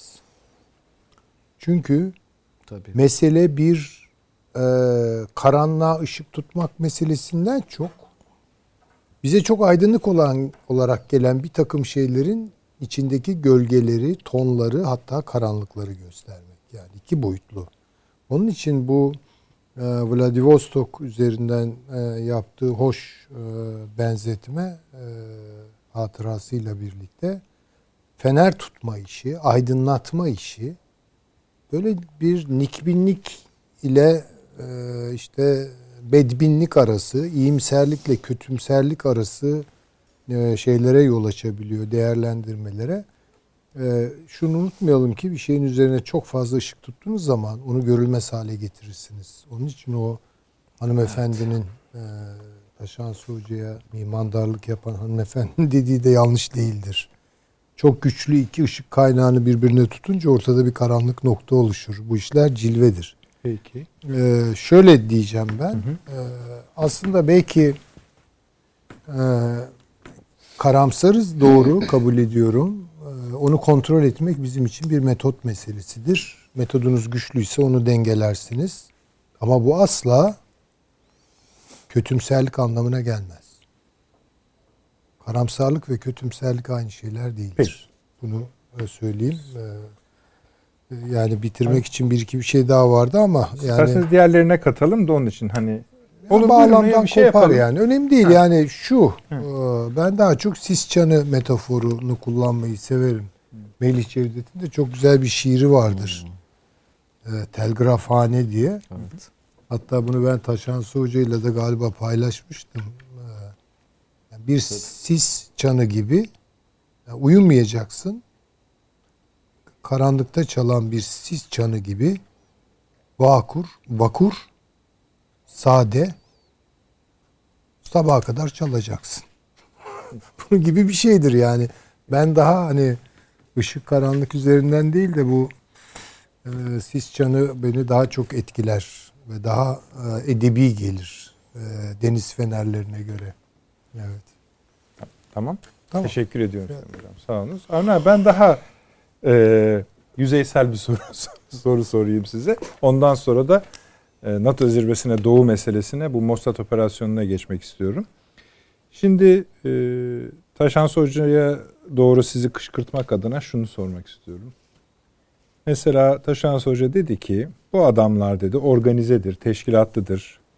Zamanı mekanı kollarlar, inceliklidir. İnceliği de izah etti, hakkını yemeyelim öyle bir şey yok.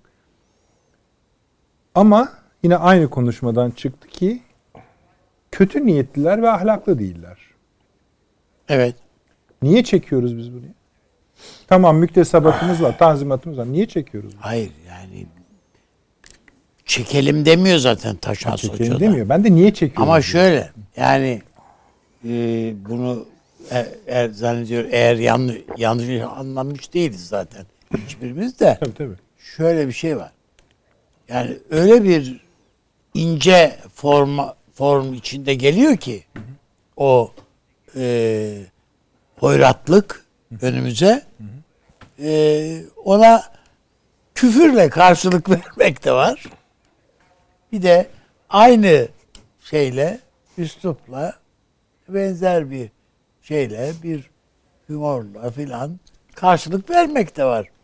Yani e, ikisinden birisini seçebilirsin. Yani tercih Sert, edebilirsin. yani Türk dilinin sertleşmesinin sebebi bu olayın bir tanesi değil ki.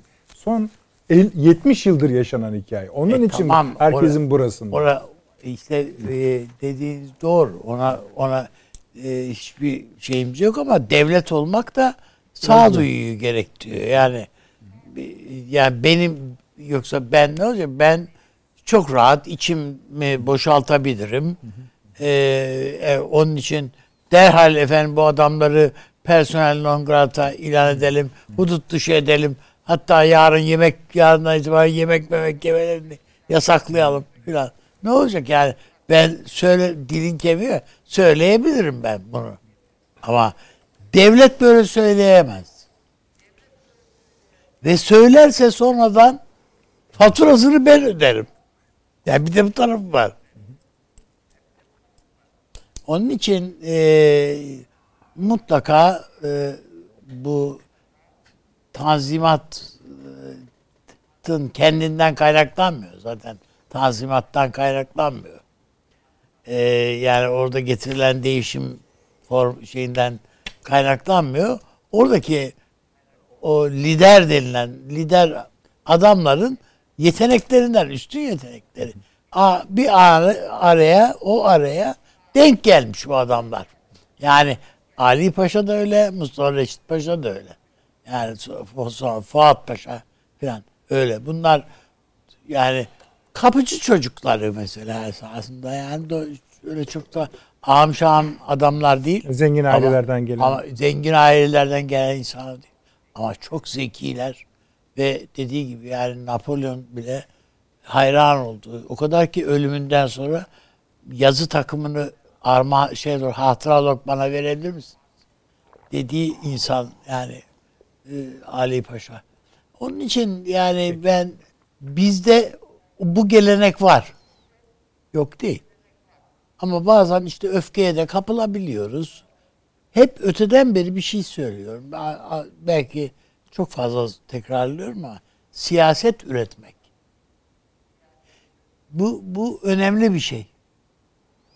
Şimdi ben mesela burada iki kıymetli hocamızla program yapıyoruz. Şu anda işte Fahri Paşamız Paşamız da da var. Bunlar her üçüyle de e, ben gurur duyuyorum. Yani birlikte program yapıyor olmakla. Ama bizim devletimiz bu hocalarımızın birikimlerinden hem akademik olarak birikimlerinden hem entelektüel birikimlerinden onların ufkundan e ben bizim devletimizin yararlandığını görmüyorum. Yani böyle bir eğilim de görmüyor.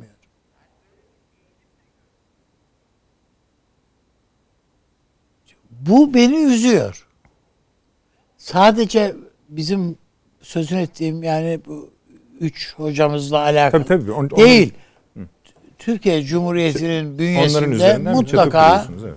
e, birikimlerine, bilgilerine itibar edilmesi gerektiğine inandığımız, inanacağımız son derece Kıymetli. e, bilgili, birikimli insanlar var. Var. E bunların hiçbirisine itibar edilmiyor. Ben kimlere itibar edildiğini de görüyoruz bu arada. Bu bu zayıf o zayıflıklar Türkiye'nin dışarıda saygınlığını da azaltıyor. Ve tabi yani e, bazen hani e, o azalma işte beraberinde o üslup kaybını, o dil kaybını yani bir bir bir şeyleri er- bir şeylerin şeyini e, törpülenmesini falan beraberinde getiriyor. Bu siyasetin demeçlerine yansıyor. Bu bilmem şuna yansıyor, buna yansıyor. Yani hep derece derece. Geçen gün bir televizyonda bir sunuculuk yapan, yani muhalif bir televizyon kanalında sunuculuk yapan bir hanım kendisine gelen bir gariz bir tweet'i belki Evet, hatırlarsınız. Gariz değil bayağı ağır küfürler çok içeren. küfürler iç, küfür içeren çok gariz kelimeler içeren bir tweet'i sesli yayında ya, şey yaptı, aktardı. Bir kadının, bir hanımın bunu yani işitmek ayrı da ama bunu yayınlayarak bakın neler oluyor gibi filan. Bu, bunu böyle bir şey aklımın kenarına gelmezdi yani ben yani her ne sebeple olursa olsun yani yakıştıramam yani böyle bir şeyi. Peki. Şimdi e, bu bir e, Genco Erkal'ın bir oyunu var. Şöyle bir oyun. Diyor ki bir ya televizyon kuracağım. Televizyon kuracağız. İşte personel topluyor. Bizler yani toplanıyoruz. Patron o. Yani bir yere geliyor. E çıkıyor çocuklar diyor. Bir seviye çok önemlidir. Ve eliyle de işaret ediyor. Düşünün. Şimdi böyle bir dönemde bir böyle bir dönemdeyiz yani. E bu bu derece derece gazeteciye etki yapıyor. Orada işte e, işte bilmem ne yerinin danışmanına etki yapıyor. Hepsine etki yapıyor. O bakımdan ben e, Taşans Hoca'nın söylediklerini aslında e, biz kendi içimizde döktük ya. Yani bak hocam bir nezaket içerisinde bizi ele, yani ben kendime Peki. bizi eleştirdi de yani e, ama tabii Yok, yok, gayet zayıf bir eleş- eleştiri oldu şimdi hiç gayet hoşuma gider benim o şey Peki, yapmam yani. Teşekkür ediyorum. O kadar. Ama Türkiye'nin tablosu bu. Biz bir türlü doğru düzgün siyaset üretemedik. Bulunduğumuz coğrafyada ne istediğimize karar veremedik. Peki. Şimdi başka coğrafyaya geçelim bakalım orada vermiş mi? Evet. Onu anlamaya çalışalım. Süleyman Hocam. Bey, bir şey Tabii tabii buyurun ya? hocam. Buyurunuz. Buyurunuz. Ya şey e, Avni Bey'in konuşmasından sonra mutlaka söylemek istedim. Tabii E, eleştiri şöyle bir hayranlık olabilir ancak Avni Bey üstadım. O da şöyle hani ben hakikaten hem Nuri Bilge Ceylan hem Zivya Gintsef'in filmlerini çok sevdiğim için. e, yani Süleyman Hocam ve sizin konuşmalarınız öyle bir estetik içerisinde benim adıma. E, onu mutlaka söylemek isterim. Yoksa e, Süleyman Hoca da izah etti ya karamsarlık o mutlaka olması gereken bir şey. Ama e, şöyle işte tek kaygım şu bizi izleyenler de hani şey düşünmesinler. e, k- karamsar bir ortamın içerisinde di- olduğumuzu düşünme e, daha doğrusu kötümser olmasınlar. E, karamsarlık işini biz zaten meslek gereği edinmişiz. O yükü bizler taşıyalım bence. Peki. De, söylemeye çalıştığım şey oydu ama var olun sağ olun. Tamam sağ olun Taşansı hocam. Süleyman hocam. Şimdi bir, bir, topu bir türlü orta sahaya getirmiyorlar yani Avni Beyler, Taşansı hocamlar. Şimdi bakın. Siz yazınızdan bahsettik ya. Sizin yazınız şöyle bir özetle verilebilir herhalde. Batı'da bir dokuzlu hat vardı. Bu adamlar bunu Rusya'nın üzerine doğru itekliyorlar, yıkmaya çalışıyorlar. Yunanistan, Karadeniz, Balkanlar şimdi bugün yapılan NATO zirvesiyle birlikte bunu Rusya'yı dövmek için ateşleyecekler. Ama yenmek istemiyorlar. Rusya'yı yenmek istemiyorlar ama dövmek istiyorlar. Sebebi diyorsunuz Çin. İkinci sırada da Kavkaslardaki Orta Asya'nın eşiğindeki hattı bozmak. Böylece oraya geçiyoruz. Oradaki formatla da ilgili konuşmuştuk. Çok yaptığımız şeyler bunlar. 3-3, 6 ülke vesaire. Şimdi orada da bir dalgalanma hali. Aşağıda da ben biraz önce bahsettim işte İran, Rusya Yeni gir. Çok bunu önemsediler. Bölgedeki bütün ülkelerin medyasında bu yazılıp çiziliyor. Bu başka hani çok büyük bir jeo majör karttır diyorlar. Bu yeni bir denklemdir diyorlar. Avni Bey Suriye'yi anlattı zaten vesaire. Yunanistan, Mısır, İsrail. İsrail çok önemseniyor. Arkadaşlar şu Mossad'ı bir verelim. Orada işte tekrardan Süleyman hocamıza döneceğiz. Çünkü sizin yazınızda da var. Ben de bir yazı kalem alıyorum. Orada da izleyicilerimiz. İşte bugünkü e, Sabah gazetesinde operasyonu anlatıyor. Yanda da ben onun tesadüf olduğunu düşünmüyorum. Mehmet Bey, Mehmet Barlas Bey'in Irak ve Suriye harekat başlıklı bir hani asıl mesele İsrail diyen bir yazısı var. Aynı paralelde duruyor. Bunun da beraber kurulduğunu anlıyorum ben. Güzeldir. Teşekkür ediyorum arkadaşlar. Alabilirsiniz. İran konusunda İsrail'in önemi. Rusya'da siz bahsettiniz. Siz İsrail'in önemi. Amerika'nın Orta Doğu'daki İsrail önemi. Gel, geliyoruz, geliyoruz. Bunların hepsini söylüyorsunuz. Tam tamam diyoruz. E Türkiye yok. Cevabımız ne? Bakınız bu cevaptır aslında. Bu operasyon. cevaplardan biri budur, Budur. diyorsunuz. Ben görüyorum demek. Tabii ya ben tabii istihbarat işlerini bilemem de hani şu çok vurgulanır bu konudaki uzmanlar tarafından. İstihbaratın dili hep dolaylı bir dildir. Mesaj verir. Yani e, gördüğü şeyi gördüğüne dair e, ve gördüğünü de göstermeye dayalı olarak bir istihbarat dili var. Yani onu ben değerlendiremem. Ama kritik bir süreç. İç yüzünü bilemiyoruz tabii neler oldu filan ama yani sonuçta 15 kişi mi tutuklanmış? Evet tutuklanmış. 15 kişi tutuklanmış. alınan 15'ti tamam. Bu çok ciddi bir şeydir. İsrail'in Bayağı da bir operasyonmuş yani süre olarak da bayağı. tabii, tabii yani İsrail'in istihbaratına karşı operasyon yapmak Hı hı. dünyada da çok örneğini bulamayacağımız bir şeydir yani. Onda Zaten bugün İsrail lazım. basını Haaretz başta olmak üzere Tabii. şey de yapmadılar. Yani hani ilk verirken yorum falan da yapmadılar. Böyle oldu dediler yani. evet. Buyurunuz. Estağfurullah. Şimdi e, tabii bu önemli. İsrail'in bu kadar etkin olması yani hem Rusya'yı hem de Amerika'yı bölgede kendi çıkarları doğrultusunda aletleştirebilmesi hatta yani. Bunu da her zaman İsrail yapamaz. Yani Rusya ile İsrail'in şey, e, pardon affedersiniz e, Amerika Birleşik Devletleri ile Rusya'nın e, aşağı yukarı paralele düştüğü durumlarda yapılabilir bu. Yani paralele düştüğü zaman biliyorsunuz çatışma olmaz. Paralel hatta çatışma olmaz. Yani ancak üst üste gelirse bir kısa devre e, durumu çıkar ortaya.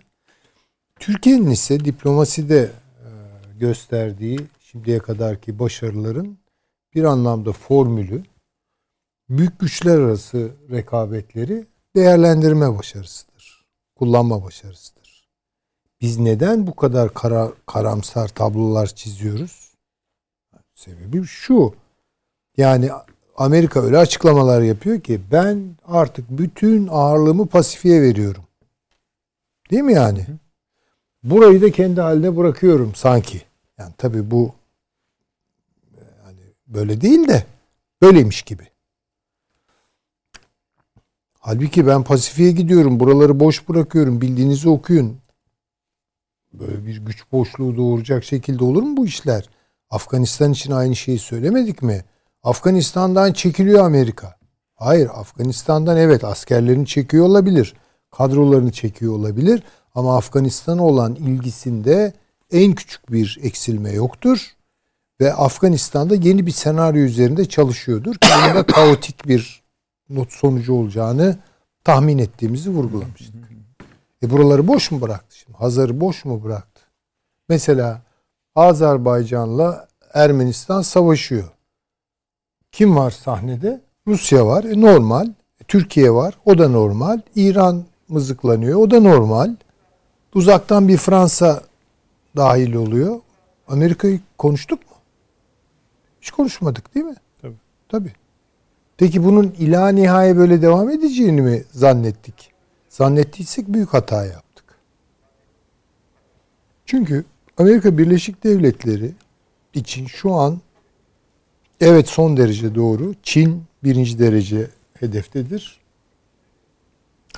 Rusya ise Kissinger doktrini gereği Çin'le sürdürdüğü yakınlaşmanın e, artması nispetinde hedefe girer.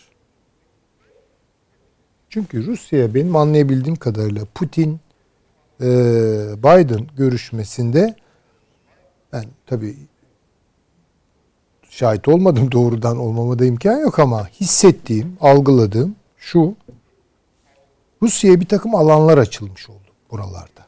Doğu Akdeniz'de alan açıldı. Avrupa ile olan ilişkilerinde alan açıldı.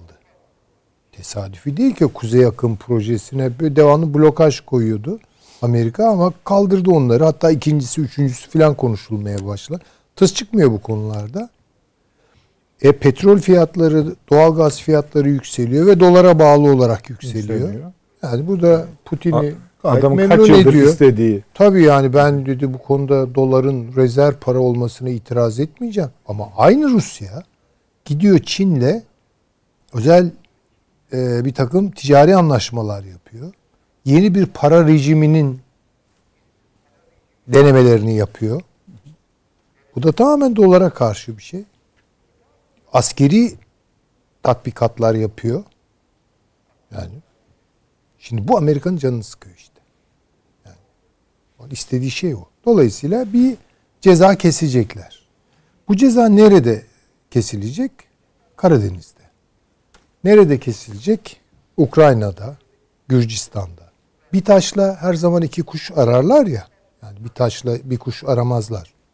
İki kuş gelince taşı atarlar. Aynı zamanda neyi baltalamış oluyor? Rusya, Türkiye, Gürcistan, tabii, Ermenistan. Azer, altılı mesele. Bunu bozmuş oluyor.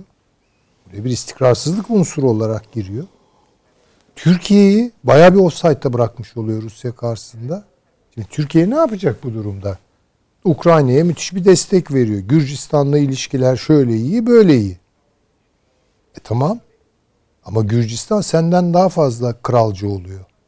Ukrayna senden daha fazla kralcı oluyor ve o kral seni artık istemiyor. Görelim. Evet. Hocam şeyi ek, e, gö, gördünüz herhalde.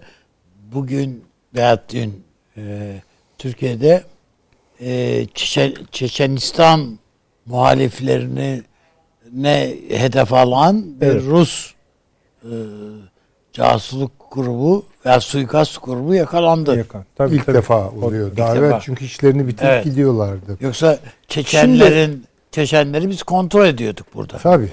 Ama biz şunu da söylüyoruz. Yani başından beri bazı şeyler Hazar bölgesinde olup biten, Karadeniz'de olup biten en azından kendi nam ve hesabıma benim zihnimin bir tarafını ya tırmalıyor ya bir rahatsızlık hani diyorlar ya kekremsi bir tat bırakıyor ağzımda veya zihnimde tabi burada.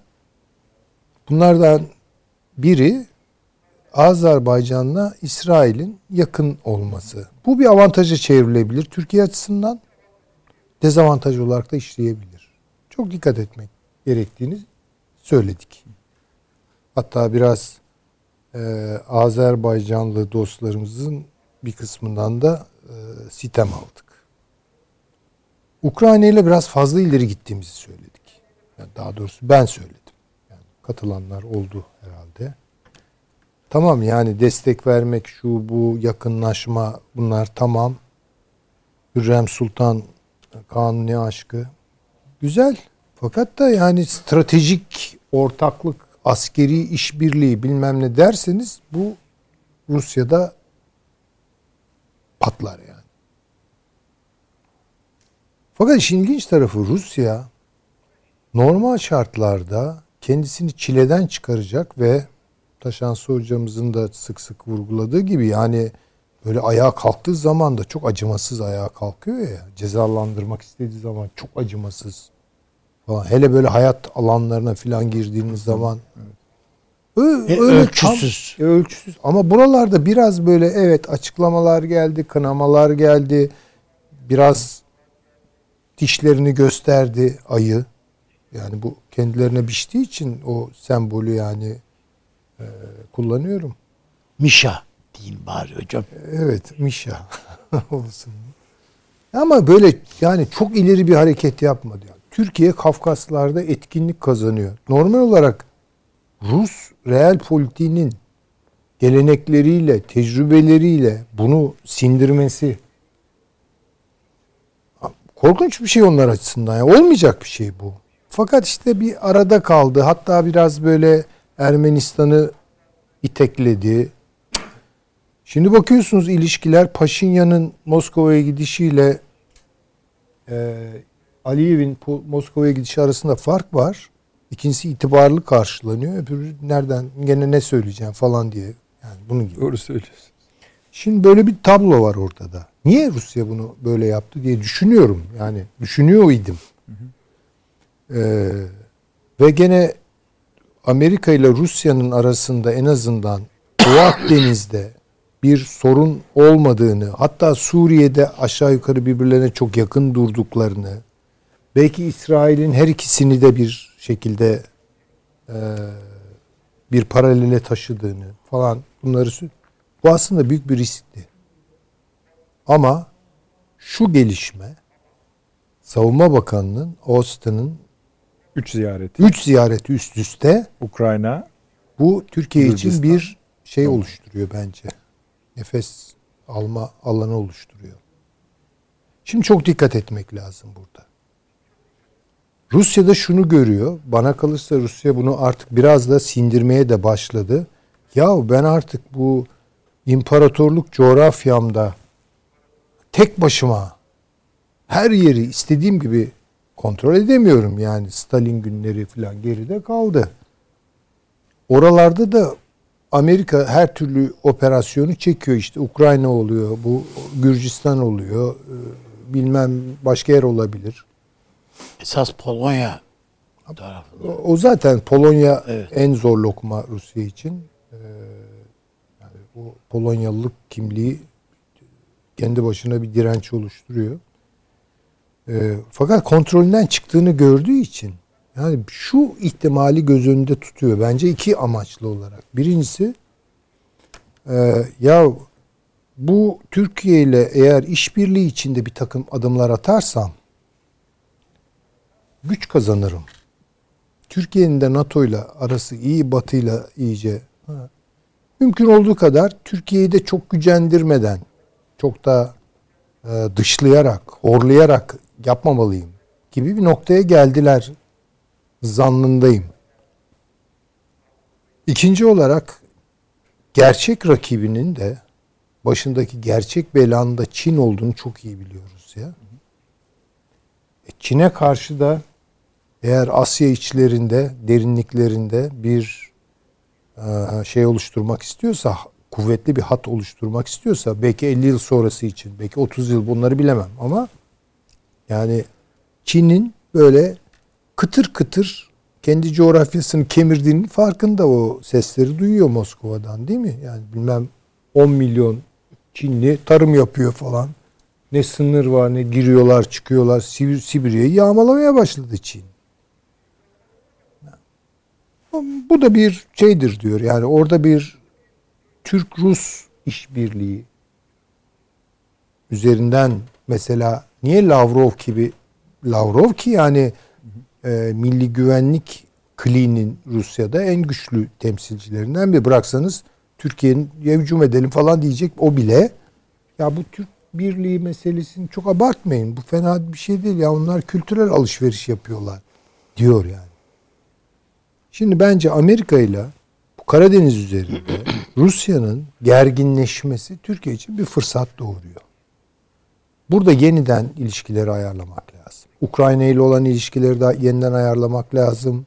Gürcistan'la olan ilişkileri de yani, hani Rusya'nın safına geçelim manasında söylemiyorum. Ama Rusya'yı da biraz rahatlatacak olan şeyler. Eğer biz bunları yapabilirsek ve Rusya'yı bu manada biraz daha az sorunlu hale getirirsek, rahatlatmak demiyorum, daha az sorunlu hale getirirsek Suriye'de bunun şeyini alabiliriz.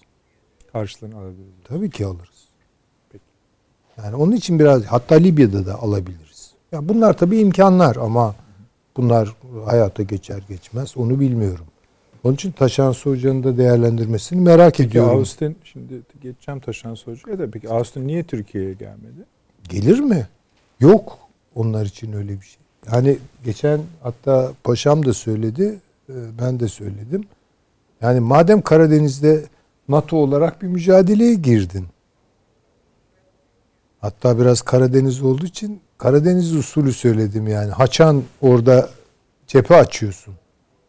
E, Karadeniz'e en büyük sahil Merkez merkez cephe yok. Sinop orada. Değil mi yani? Bu sanki yok. Gidiyor Bulgaristan diyor, Gürcistan diyor, Yunan, Yunanistan'la iş tutuyor, Romanya ile iş tutuyor. Bilmem şeyleri Tuna'dan indiririz hesapları yapıyor. Ya Bu belli değil mi yani? Yoksun diyor Türkiye'ye. Bu oyunda yoksun. Ben hatta o e, siz işaret ettiğiniz için cesaret bulup e, kendi kendime dipnot vermeyi sevmem çünkü bu gibi durumlarda ama e, ben artık PANATO diye bir şeyin Evet, bak. olduğunu söylüyorum. Yani North. Atlantik, Pasifik yani. PANATO. Öyle sadece NATO yok. Yani o eski NATO yok. Bunların tabii ilişkileri e, organik değil ama işte Yani siz o DHKPC gibi bir tabir Tabii, Panato. Tabii. Ya bu büyüdü. PANATO. Pasifik NATO'su diyemem ona. NATO da diyemem. Ama ikisini de içeren bir şey. Yani muziplik olsun diye kullandığım bir şey. Bu bir PANATO e, e, operasyonu olur. PANATO'da Türkiye'ye yer yok. Ama şimdi bu bu dışlamayı bunların burunlarından fitil fitil getirmekte işte o ince siyasetlerle mümkün. Yani mesela Gürcistan'ı NATO'ya mı almak istiyor? Gelecek bunlar çünkü Türkiye'ye bunları soracaklar değil mi NATO üyesi? Bakalım o zaman konuşalım. Evet. Ee, Ukrayna'yı NATO'ya almak falan. Tamam konuşalım o zaman. Hatta Rusya'da sen dur falan biz bir konuşalım bunu diyelim bakalım. Yani dışlamakla da Türkiye'nin coğrafi, jeostratejik ağırlığını yok edemiyorsunuz ki yani. O ağırlık bir şekilde çıkıyor işte karşınıza. Mesela ben doğrusu bu gelişmeler karşısında Karadeniz biraz karışıyor filan ama e, Türkiye-Rusya ilişkilerinin de e, Katkısı olabilir diyorsun. olacak ve siz de işaret ettiniz onu da söyleyip bırakayım. Hani görüşecek Putin'le. Şimdi bakın o günden başka şeyler olur. Çünkü Rusya NATO ile şeyleri kopardı. Çok pardon attı. Hiç. Onlar Salı incelik mincelik bilmiyor bu işlerde yani. Pataküte Hepsini geri çektim dedi. Siz de eşyalarınızı toplayabilirsiniz dedi. Çok lazım olursa Brüksel'de büyükelçimiz var. Gidin onunla. onunla görüşün dedi. Peki bakalım Taşansı Hoca ne diyor? Bu doğu meseleleri konusunda.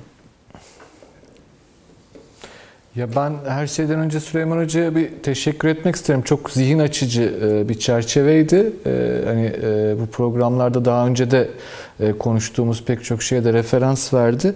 Şimdi bu Mossad operasyonunu sordunuz ilk başta. Biliyorsunuz geçen hafta da 10 gün evveldi değil mi? Van'da da bir İran istihbarat Evet, çetesine evet, evet. karşı Evet. bir operasyon yapıldı. E, Şimdi Ruslara karşı e, böyle bir operasyon yapıldı vesaire. Yani bu birazcık bana e, Türk devleti herhalde şunu söylüyor. Bu coğrafyada benim egemenlik alanımda birbirinizle iş görmeye kalkmayın. Yani bunların büyük ihtimalle öyledir. Hani hem Mossad'ın hem İranlıların dertleri birbirleriyle, Türkiye ile değil daha çok. Ee, ama bu e, şeydir hani benim ajan romanlarından öğrendiğim ne kadar doğrudur bilmiyorum ama galiba o camianın e, temel kuralı benim toprağımda sana iş yaptırmam aklıdır. Ee, yani herhalde de doğrudur yani her bütün romanlar bunu tekrar ettiğine göre. E, demek ki burada Türkiye şunu söylüyor. Burası benim egemenlik alanım. Burada iş görmeye kalkmayın. Şimdi kim bunlar? Bakın bir tarafta İran, bir tarafta İsrail dedik. Bunlar zaten düşman kardeşler. Bunu bir elde var bir koymak gerekiyor. Ee, şimdi Rusya'nın hem İran'la hem İsrail'le ilişkileri çok karmaşık ve çok başarıyla götürdüğünü tespit etmemiz lazım bu ilişkiyi. Netanyahu, Putin özel yakınlığı bir yana bu özel yakınlığı aşan son derece kurumsal, iktisadi, mali, askeri, stratejik ve istihbari bir birlik oluştu orada. Yani Netanyahu döneminde bu birlik oluştu. Netanyahu hükümetten düştükten sonra da en ufak bir e, güç kaybı yaşamadı. Yani Rusya-İsrail arasındaki ilişkiler son derece özel ilişkiler. Şimdi İran da bu durumdan epeyce rahatsız. İki hafta önce sizin programınızda söylemiştim. E, İran Dışişleri Bakanı gidiyor Moskova'da. Lavrova diyor ki Azerbaycan'da İsrail var. O zaman da söylemiştim. Komik bir şey bu. Yani bunu Lavrov'a niye söylüyorsun? Yani Lavrov'un işte umrunda olacak bir şey değil çünkü bu. Peki Kafkasya konusunda Rusya ne yaptı? E, biliyorsunuz İran'la çok ciddi bir derdi var Rusya'nın. E, Hazar'ın statüsü anlaşması imzalandı. Bütün komşu ülkelerce evet. ama İran imzalamadı. İran'a Hazar'ın statüsü anlaşmasını imzalatabilmek için İran'ın hemen kuzeyindeki Karabağ sorunu ve o çerçevede Ermenistan-Azerbaycan ilişkilerindeki yeni dengeyi çok güzel bir baskı mekanizması olarak kullanıyor İran'ın üzerinde. Ve bunu yaparken aynı şekilde Suriye'deki varlığıyla da İsrail'in bazen önünü açıp İran milislerini vurmasına izin vererek yine İran'ı dengeliyor. Ama bakın iş bir noktaya gelmiş olmalı ki Bugün Şoygu çıkıyor, açıklama yapıyor. Özellikle diyor Suriye'de Rusya-İran askeri işbirliği gündeme gelebilir. Şimdi bakın burada da belli ki e, İbre İsrail'e çok fazla kaydığı için birazcık bir dengeleme yapıyor. Yeniden İran kısmına doğru. Bu, bu, bu bir denge politikası.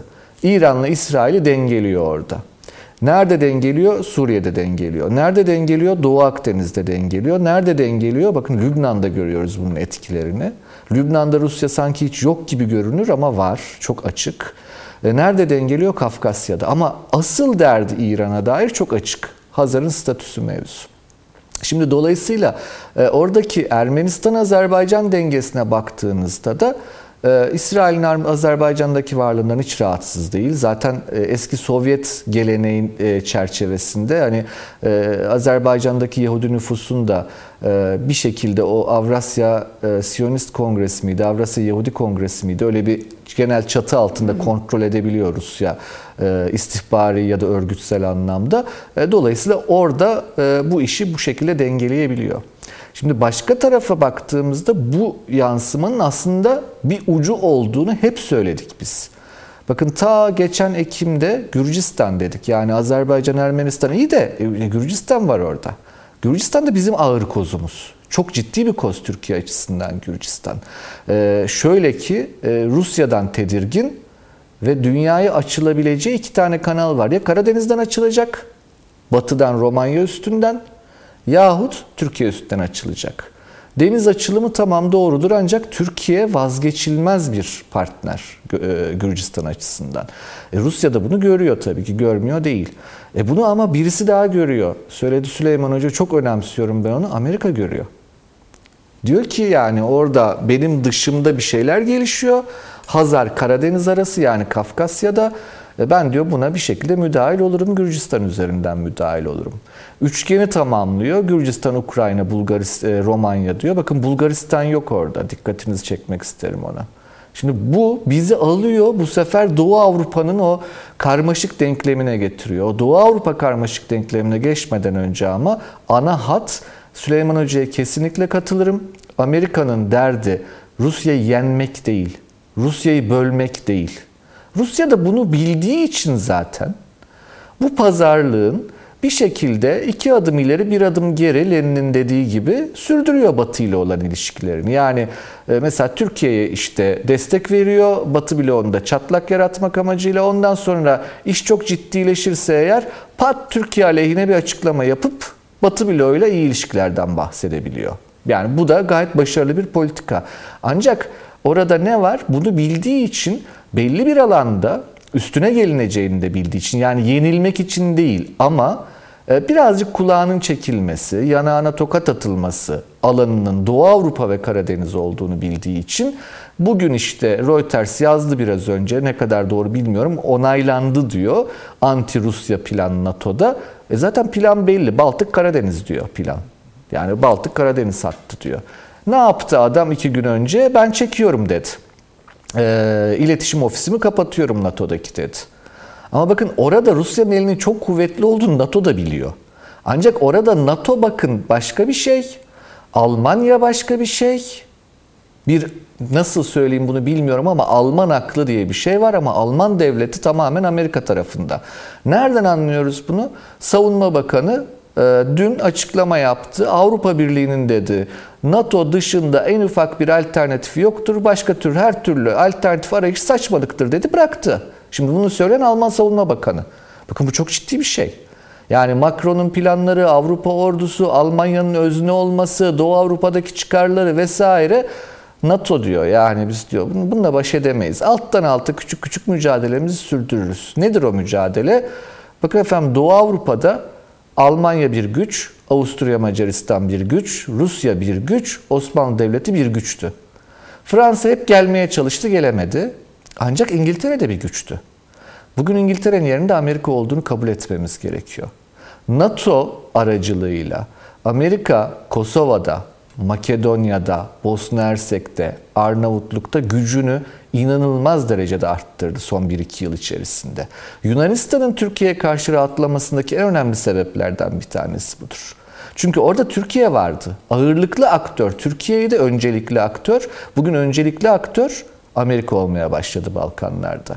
Dede Ağaca yığınak yaptı ama başka gelişmeler oluyor. Şimdi bizim Türkiye'de böyle küçümsenir geçilir ama biraz önce Romanya Cumhurbaşkanı Romanya eski Genelkurmay Başkanı'nı hükümeti kurmak için görevlendirdi. 5-6 saat öncenin olayı.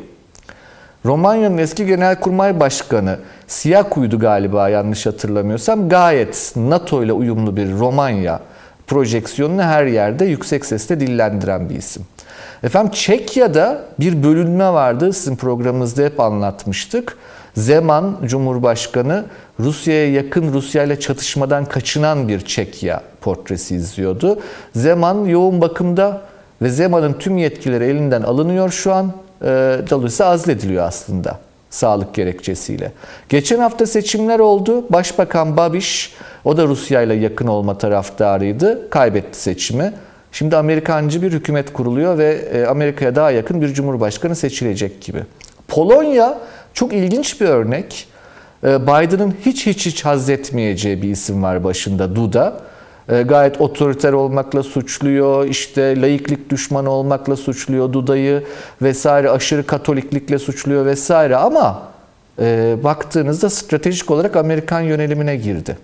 Şimdi orada demek ki Biden'ın demokratik değerler arayışı çok da önemli değilmiş. Çünkü Duda aleyhine tek kelime etmiyor Biden. Bakın Zeman aleyhine bir sürü şey söyledi Amerika Çekya için. Ama Duda rotayı stratejik olarak Amerika'ya kırdığında olduğu gibi kabul ediyorum seni dedi. Başka bir şey e, Slovakya. Slovakya'da çok yoğun bir Rusya etkisi var ama e, Amerikan yanlısı hükümet iktidarda. Şimdi bakın orada Almanya ve Rusya'ya karşı o iki sıkıştırmaya karşı kuzeyde Amerika kendine alan açtı. Güneyde Türkiye ikame etmeye başladı. Yani Batı Balkanlarda. Bu demek ki Amerika'nın bu bölgeye hızla yerleştiğini gösteriyor. Şimdi buradan bir noktaya varmak isterim. Çok önemli buluyorum Süleyman Hoca'nın söylediği. NATO'nun planlarında Türkiye'ye yer verilmiyor. Türkiye dışlandı cümlesini çok çok önemsiyorum. Ee, ancak Şimdi bu, bu cümleyi böyle kurduğumuzda bu sanki çok olumsuz bir şeymiş gibi algılanıyor. Belki olumsuzdur ama e, bir de bardağın dolu tarafına bakacak olursak eğer e, Türkiye eğer NATO planlarında, Karadeniz'in NATO planlarında yer almış olsaydı, güney komşumuz olan Rusya'yla, güney komşumuz diyorum bakın Suriye'den dolayı, bizim nasıl bir ilişkimiz olurdu? Kuzey komşumuz olan Rusya ile ilişkilerimiz ne kadar gerilirdi? Bakın Türkiye bu dengeyi gütmek zorundaydı. Hep zorundaydı tarih boyunca. Yani son 300 yılın hikayesi budur. Yani Batı ve Rusya arasındaki dengeyi gütmek bir şekilde. E, genelde hani iyi de götürülür ama bazı kriz anlarında, kritik dönemlerde bu denge kaçar birazcık. E, son 300 yılın hikayesinde vardır öyle e, ara dönemler. E, ancak bakıldığı zaman Türkiye'nin kendi güvenliği açısından Rusya ile ilişkiler geliştirmesi ancak NATO üyesi olduğu gerçeğini de altını devamlı çizdiğini ben tespit ediyorum. Nereden tespit ediyorum?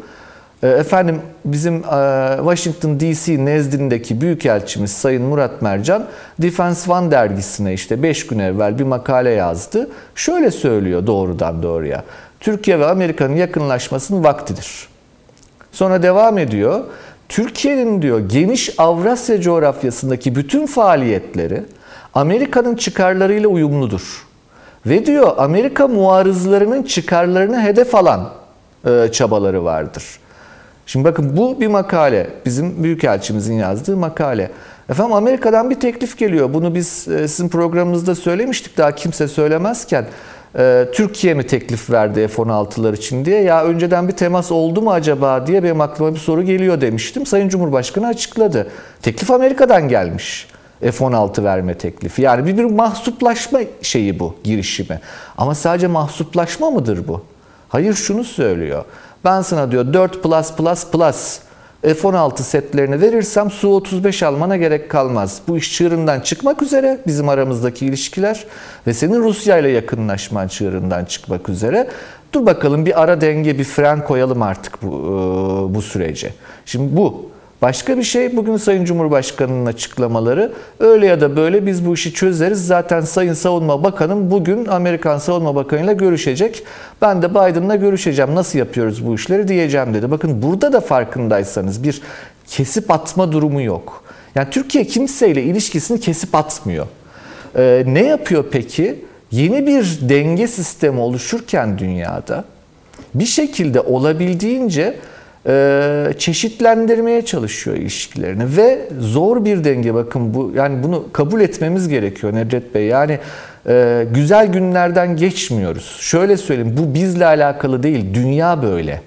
Dünya gerçekten zor bir dönemden geçiyor. Ve böyle zor dönemlerden geçerken gerçekten zerafet gerekir. Gerçekten incelik dediğim şey o. İncelik gerekir bu politikaları yürütebilmek için. Harbe girmemeniz gerekiyor. Bakın bu öyle de dönemlerdir ki bunlar. Çok iyi niyetli bir şey yaparsınız hiç farkına varmadan birileri adına başka birileriyle harbederken bulursunuz kendinizi.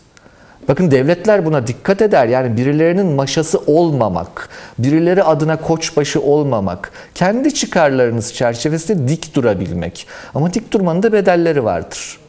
Şimdi ne kadar dik durursunuz, ne kadar bedel ödersiniz? Ne kadar uyum gösterirsiniz, ne kadar taviz verirsiniz? İşte bunlar sanat. Gerçekten işin sanat alanı bu. Yani o e, ben sanat eleştirmeni değilim. Sanat severim de eleştirmeni değilim. Dolayısıyla bunu daha fazla detaylarını e, anlamak e, ya da değerlendirmek benim işim değil. Lakin genel çerçeveyi çizdiğimizde Türkiye'nin etrafında ciddi bir sorunlu bölge olduğunu hep söylüyoruz bu programda. Bakın Doğu Avrupa, Karadeniz eğinin, Balkanlara eğinin, Yunanistan bizim özel sorunumuz. Ne yazık ki ya ben çok değer verdiğim bir ülkedir komşumuz olarak. Ee, çok da güzel dönemleri de olmuştur Türk-Yunan ilişkilerinin. Ancak şu anki Mitsotakis yönetiminin ne yazık ki gerçekten inanılmaz macera perest ve tarih bilmez, komşusunu bilmez, kendini bilmez bir politika anlayışı olduğu açık. Doğu'da Ermenistan'la bizim bir şeyleri çözüyor olma ihtimalimiz vardır. Bunlar kesin ama Karadeniz konusunda şunu unutmayalım. 2000'li yılların Türkiye'de en önemli sorunu, dış politika sorunu Karadeniz'di. Karadeniz'di. Yani Karadeniz'e çıkmak istiyordu Amerika. Türkiye'de de özellikle deniz kuvvetlerinin bu konudaki birikimi şunu söylüyordu. Burası benim alanım. Eğer ben seni buraya sokarsam benim özelliğim kalmaz. Yani benim senin gözünde değerim kalmaz. Bu yaklaşım bence Türkiye'de hala devam ettiği için Karadeniz konusundaki planlarda Türkiye evet buna dahil değil. Romanya dahil belli bir denizaltı üssüyle vesaire ta 2000'li yıllardan beri konuşulan bir şey bu işlerin içinde. Ancak orada Rusya'nın elinin çok kuvvetli olduğunu ne olur unutmayalım. Bakın hep söylüyorum yani Tiraspol diye bir yer var. Transdinyester var. Bakın Transdinyester'le Kırım'ı birleştiriverir. Arada Odessa kalır. Odessa'yı alır. Yani o zor işler değil onlar. Ve bakın orada Romanya'dan dolayı Romanya'nın Transilvanya'dan dolayı Macaristan'la sorunu var. Macaristan o yüzden Rusya Rusya ile arasını iyi tutuyor. Macar azınlık var Slovakya'da. Slovakya o yüzden Amerika ile arasını iyi tutuyor. E, Ukrayna'nın e, Karpatlar bölgesiyle Romanya arasında sıkıntı var. Çekya, Almanya, Polonya arasında sıkıntılar var. Polonya'nın Belarus'tan toprak talebi var. Efendim Litvanya bile Hocam yeri zaman- ben Karadeniz'e ineceğim diyebiliyor. Bakın o coğrafya e, buradan göründüğü gibi e, çok basit yerli yerine oturmuş bir coğrafya değil. İyi bilmek lazım. E, Türkiye açısından da ziyadesiyle önemli bir coğrafya diye hep söylüyorum. Çok teşekkür Ben ediyorum. teşekkür ederim Taşansı Hocam. Avni abi. Şimdi şeyi de e, o master planın satır araları da satır başları diyeyim daha doğrusu geldi ama herhalde bizim konuşmamızın üzerine oturacak bölüm şu. Yani NATO zirvesinde, savunma bakanları zirvesinde söylenen Çin'e odaklanmanın artmasına rağmen ittifakın temel amacının Rusya'yı caydırmak olduğu yeniden teyit edilmiştir. Ediliyor. Bu tabi isterseniz siz bunu bir şey yapın ondan sonra Avni abiye kapanış için de biraz söz vereyim. İşte bakın bu bir yanılsamaya yol açıyor. Yani soğuk savaşı hatırlatıyor. Hatta insanlara ya yeniden bir soğuk savaşa mı giriyoruz filan dedirtiyor. Biz bile bunu zihnimizde tartıştık. Tabii tabii canım. Yani. Halbuki öyle değil. Yani, Taşansı Hoca da gayet e, olumlu bir şekilde e, katıldı burada benim söylediklerime. E, muhtemelen üstadımız da aynı fikirdedir. Bilemiyorum. E, odakta Çin var. Yani bundan sonra Amerika Birleşik Devletleri Rusya ilişkileri Amerika Birleşik Devletleri Çin ilişkilerinin fonksiyonu bir bakıma. Anladım. Onun için yani şimdi orada bir NATO ezberi biraz konsolidasyon amaçlı bence insanlara ya da en azından NATO çevrelerine ezberlerini hatırlatıyor. Rusya'ya karşı. Niye? Ne yaptı bu Rusya sana? Ya şimdi baktığınız zaman hani eskiden ideolojik farklılıklar vardı, sistem farklılıkları vardı, işte dünya egemenliği kavgaları vardı. Öyle bir Rusya yok ki şimdi. Tamam bir sorunların olabilir de koca bir ittifakı Rusya'nın karşısına dikmenin asgari şartları yok. Ama varmış gibi bir ezberi tekrar kullanarak işte bak sen orada Ukrayna'ya şunu yapıyorsun, Gürcistan'a bunu yapıyorsun. Yani Amerika yeniden Ukrayna'yı ve Gürcistan'ı kurtarmak üzere Karadeniz'e kahramanca geliyor havası estirmeler falan. İşte Doğu Avrupa'daki hikayeleri anlattı e, gene Taşansı Hocam. Yani itiş kakış alanı çok. Sorun alanı çok da NATO'ya menzil biçerken bunlar Barut hakkını iyi verin diyorsunuz. evet ya bunlar diş kovuğunu falan Tabii doldurmaz. barutun. evet. Ama Çin tamam. Ha, dolayısıyla şimdi burada Rusya'yı rahatsız etmek yani ben sana burada bir takım alanlar açtım. Sen de böyle kendini Avrupa'nın patronu falan zannediyorsun. Değilsin. Seni burada ben devamlı olarak tedirgin edeceğim. Kafkasya'yı sana öyle kolay yar etmeyeceğim. Çünkü oralarda gedik, surda gedikler açıldı. Yani Sarkaşvili pat diye geldi tekrar. Sarkaşvili ne demek yani? Yani başka türlü dünyada nasıl CIA ajanı olunur acaba yani CIA için çalışılır? Adamın ayağının bastığı yere dikkat etmek lazım. Tutuklandı bilmem ne bir şeyler Tabii, oldu falan. Makyaj. Karışacak demek. Karışacak. Bu e, açık. Ukrayna ortada. E zaten adeta böyle e, olmuş ham şey e, olmuş meyve gibi alıverdi Roma, Romanya ile e, Bulgaristan. İşte Balkanlara girdi filan. Yani Rusya ama başka bir yüzü daha var bunun. Ona da işaret edelim. Almanya'nın da elinden alıyor oraları Amerika. Yani bu hem işte iki kuş derken yani bir taşla hem Rusya'ya diyor ki ya Doğu Avrupa seni zannettiğin Doğu Avrupa değil artık benim o. Balkanlar, ey Türkiye, ey Rusya Tabii tabii. değil mi yani kendinize gelin. Hatta Almanya Ya biz de rahatsız Yeni- edecek o iş, şeyi de rahatsız Tabii. edecek.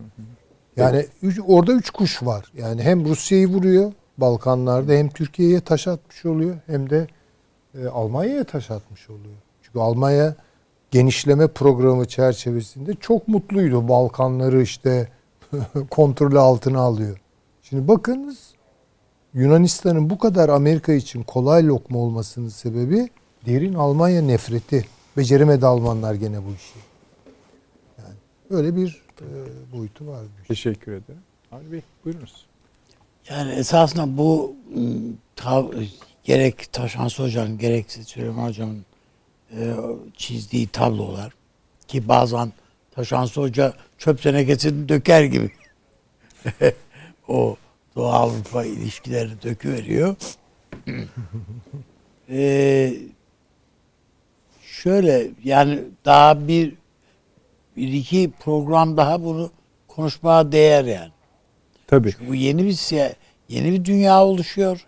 Yeni bir siyaset tarzı oluşuyor.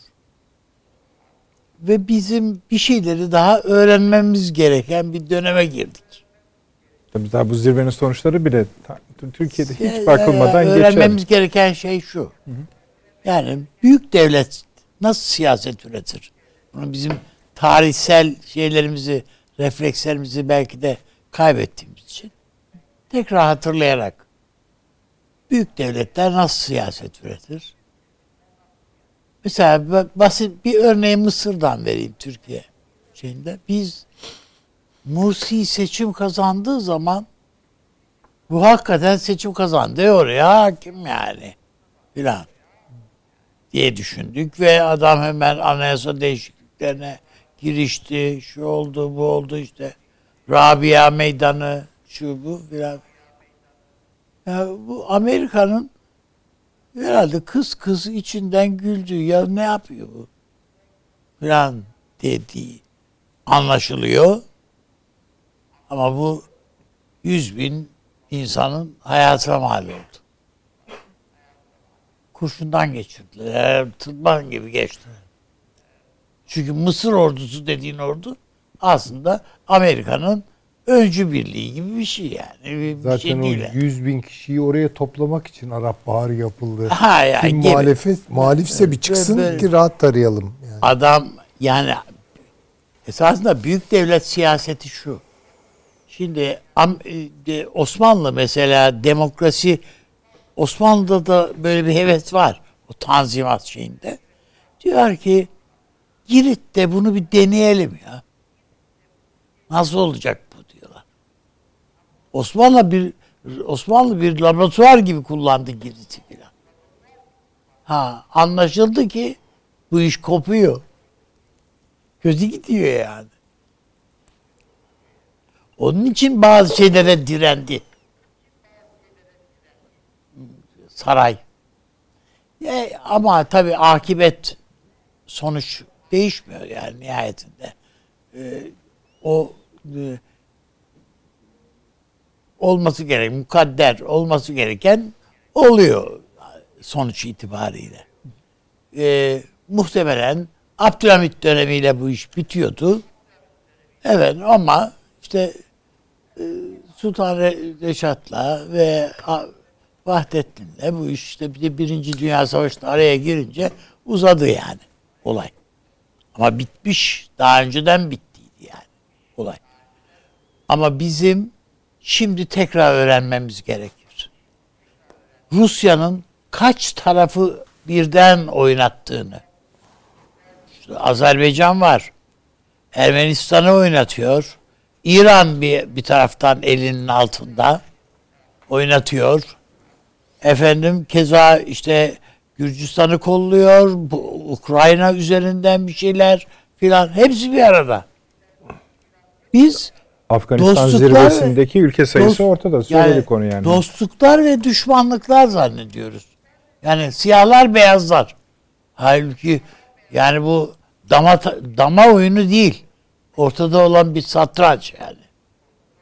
Bu bu başka bir iş. Buna göre oynamak, buna göre hazırlanmak lazım. Amerika bize yürü ya Türkiye dedi. Su- Suriye'ye savaşa girdik ya. Girdik yani bayağı. Değil mi? Çak yaptı filan Tabii tabii. Türkiye'nin başbakanı. Gi- Girdik.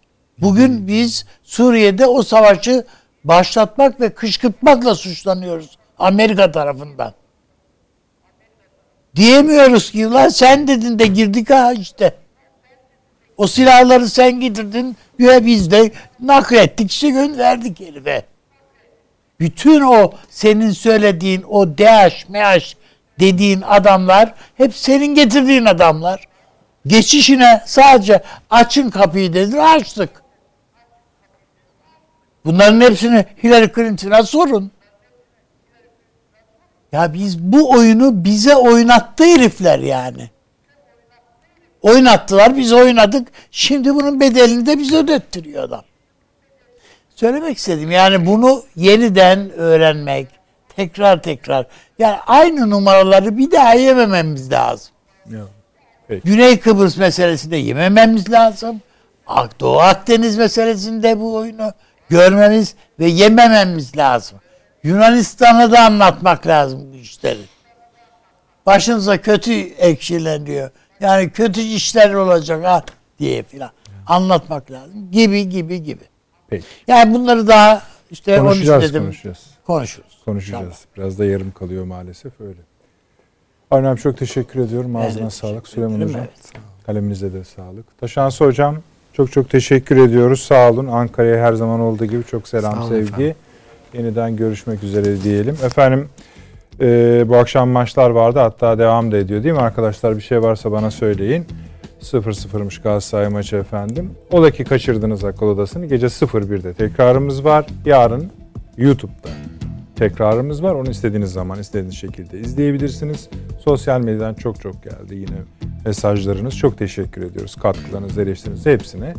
Ee, Salı günü saat efendim 20.45'te inşallah beraberiz yine. İyi geceler diliyorum.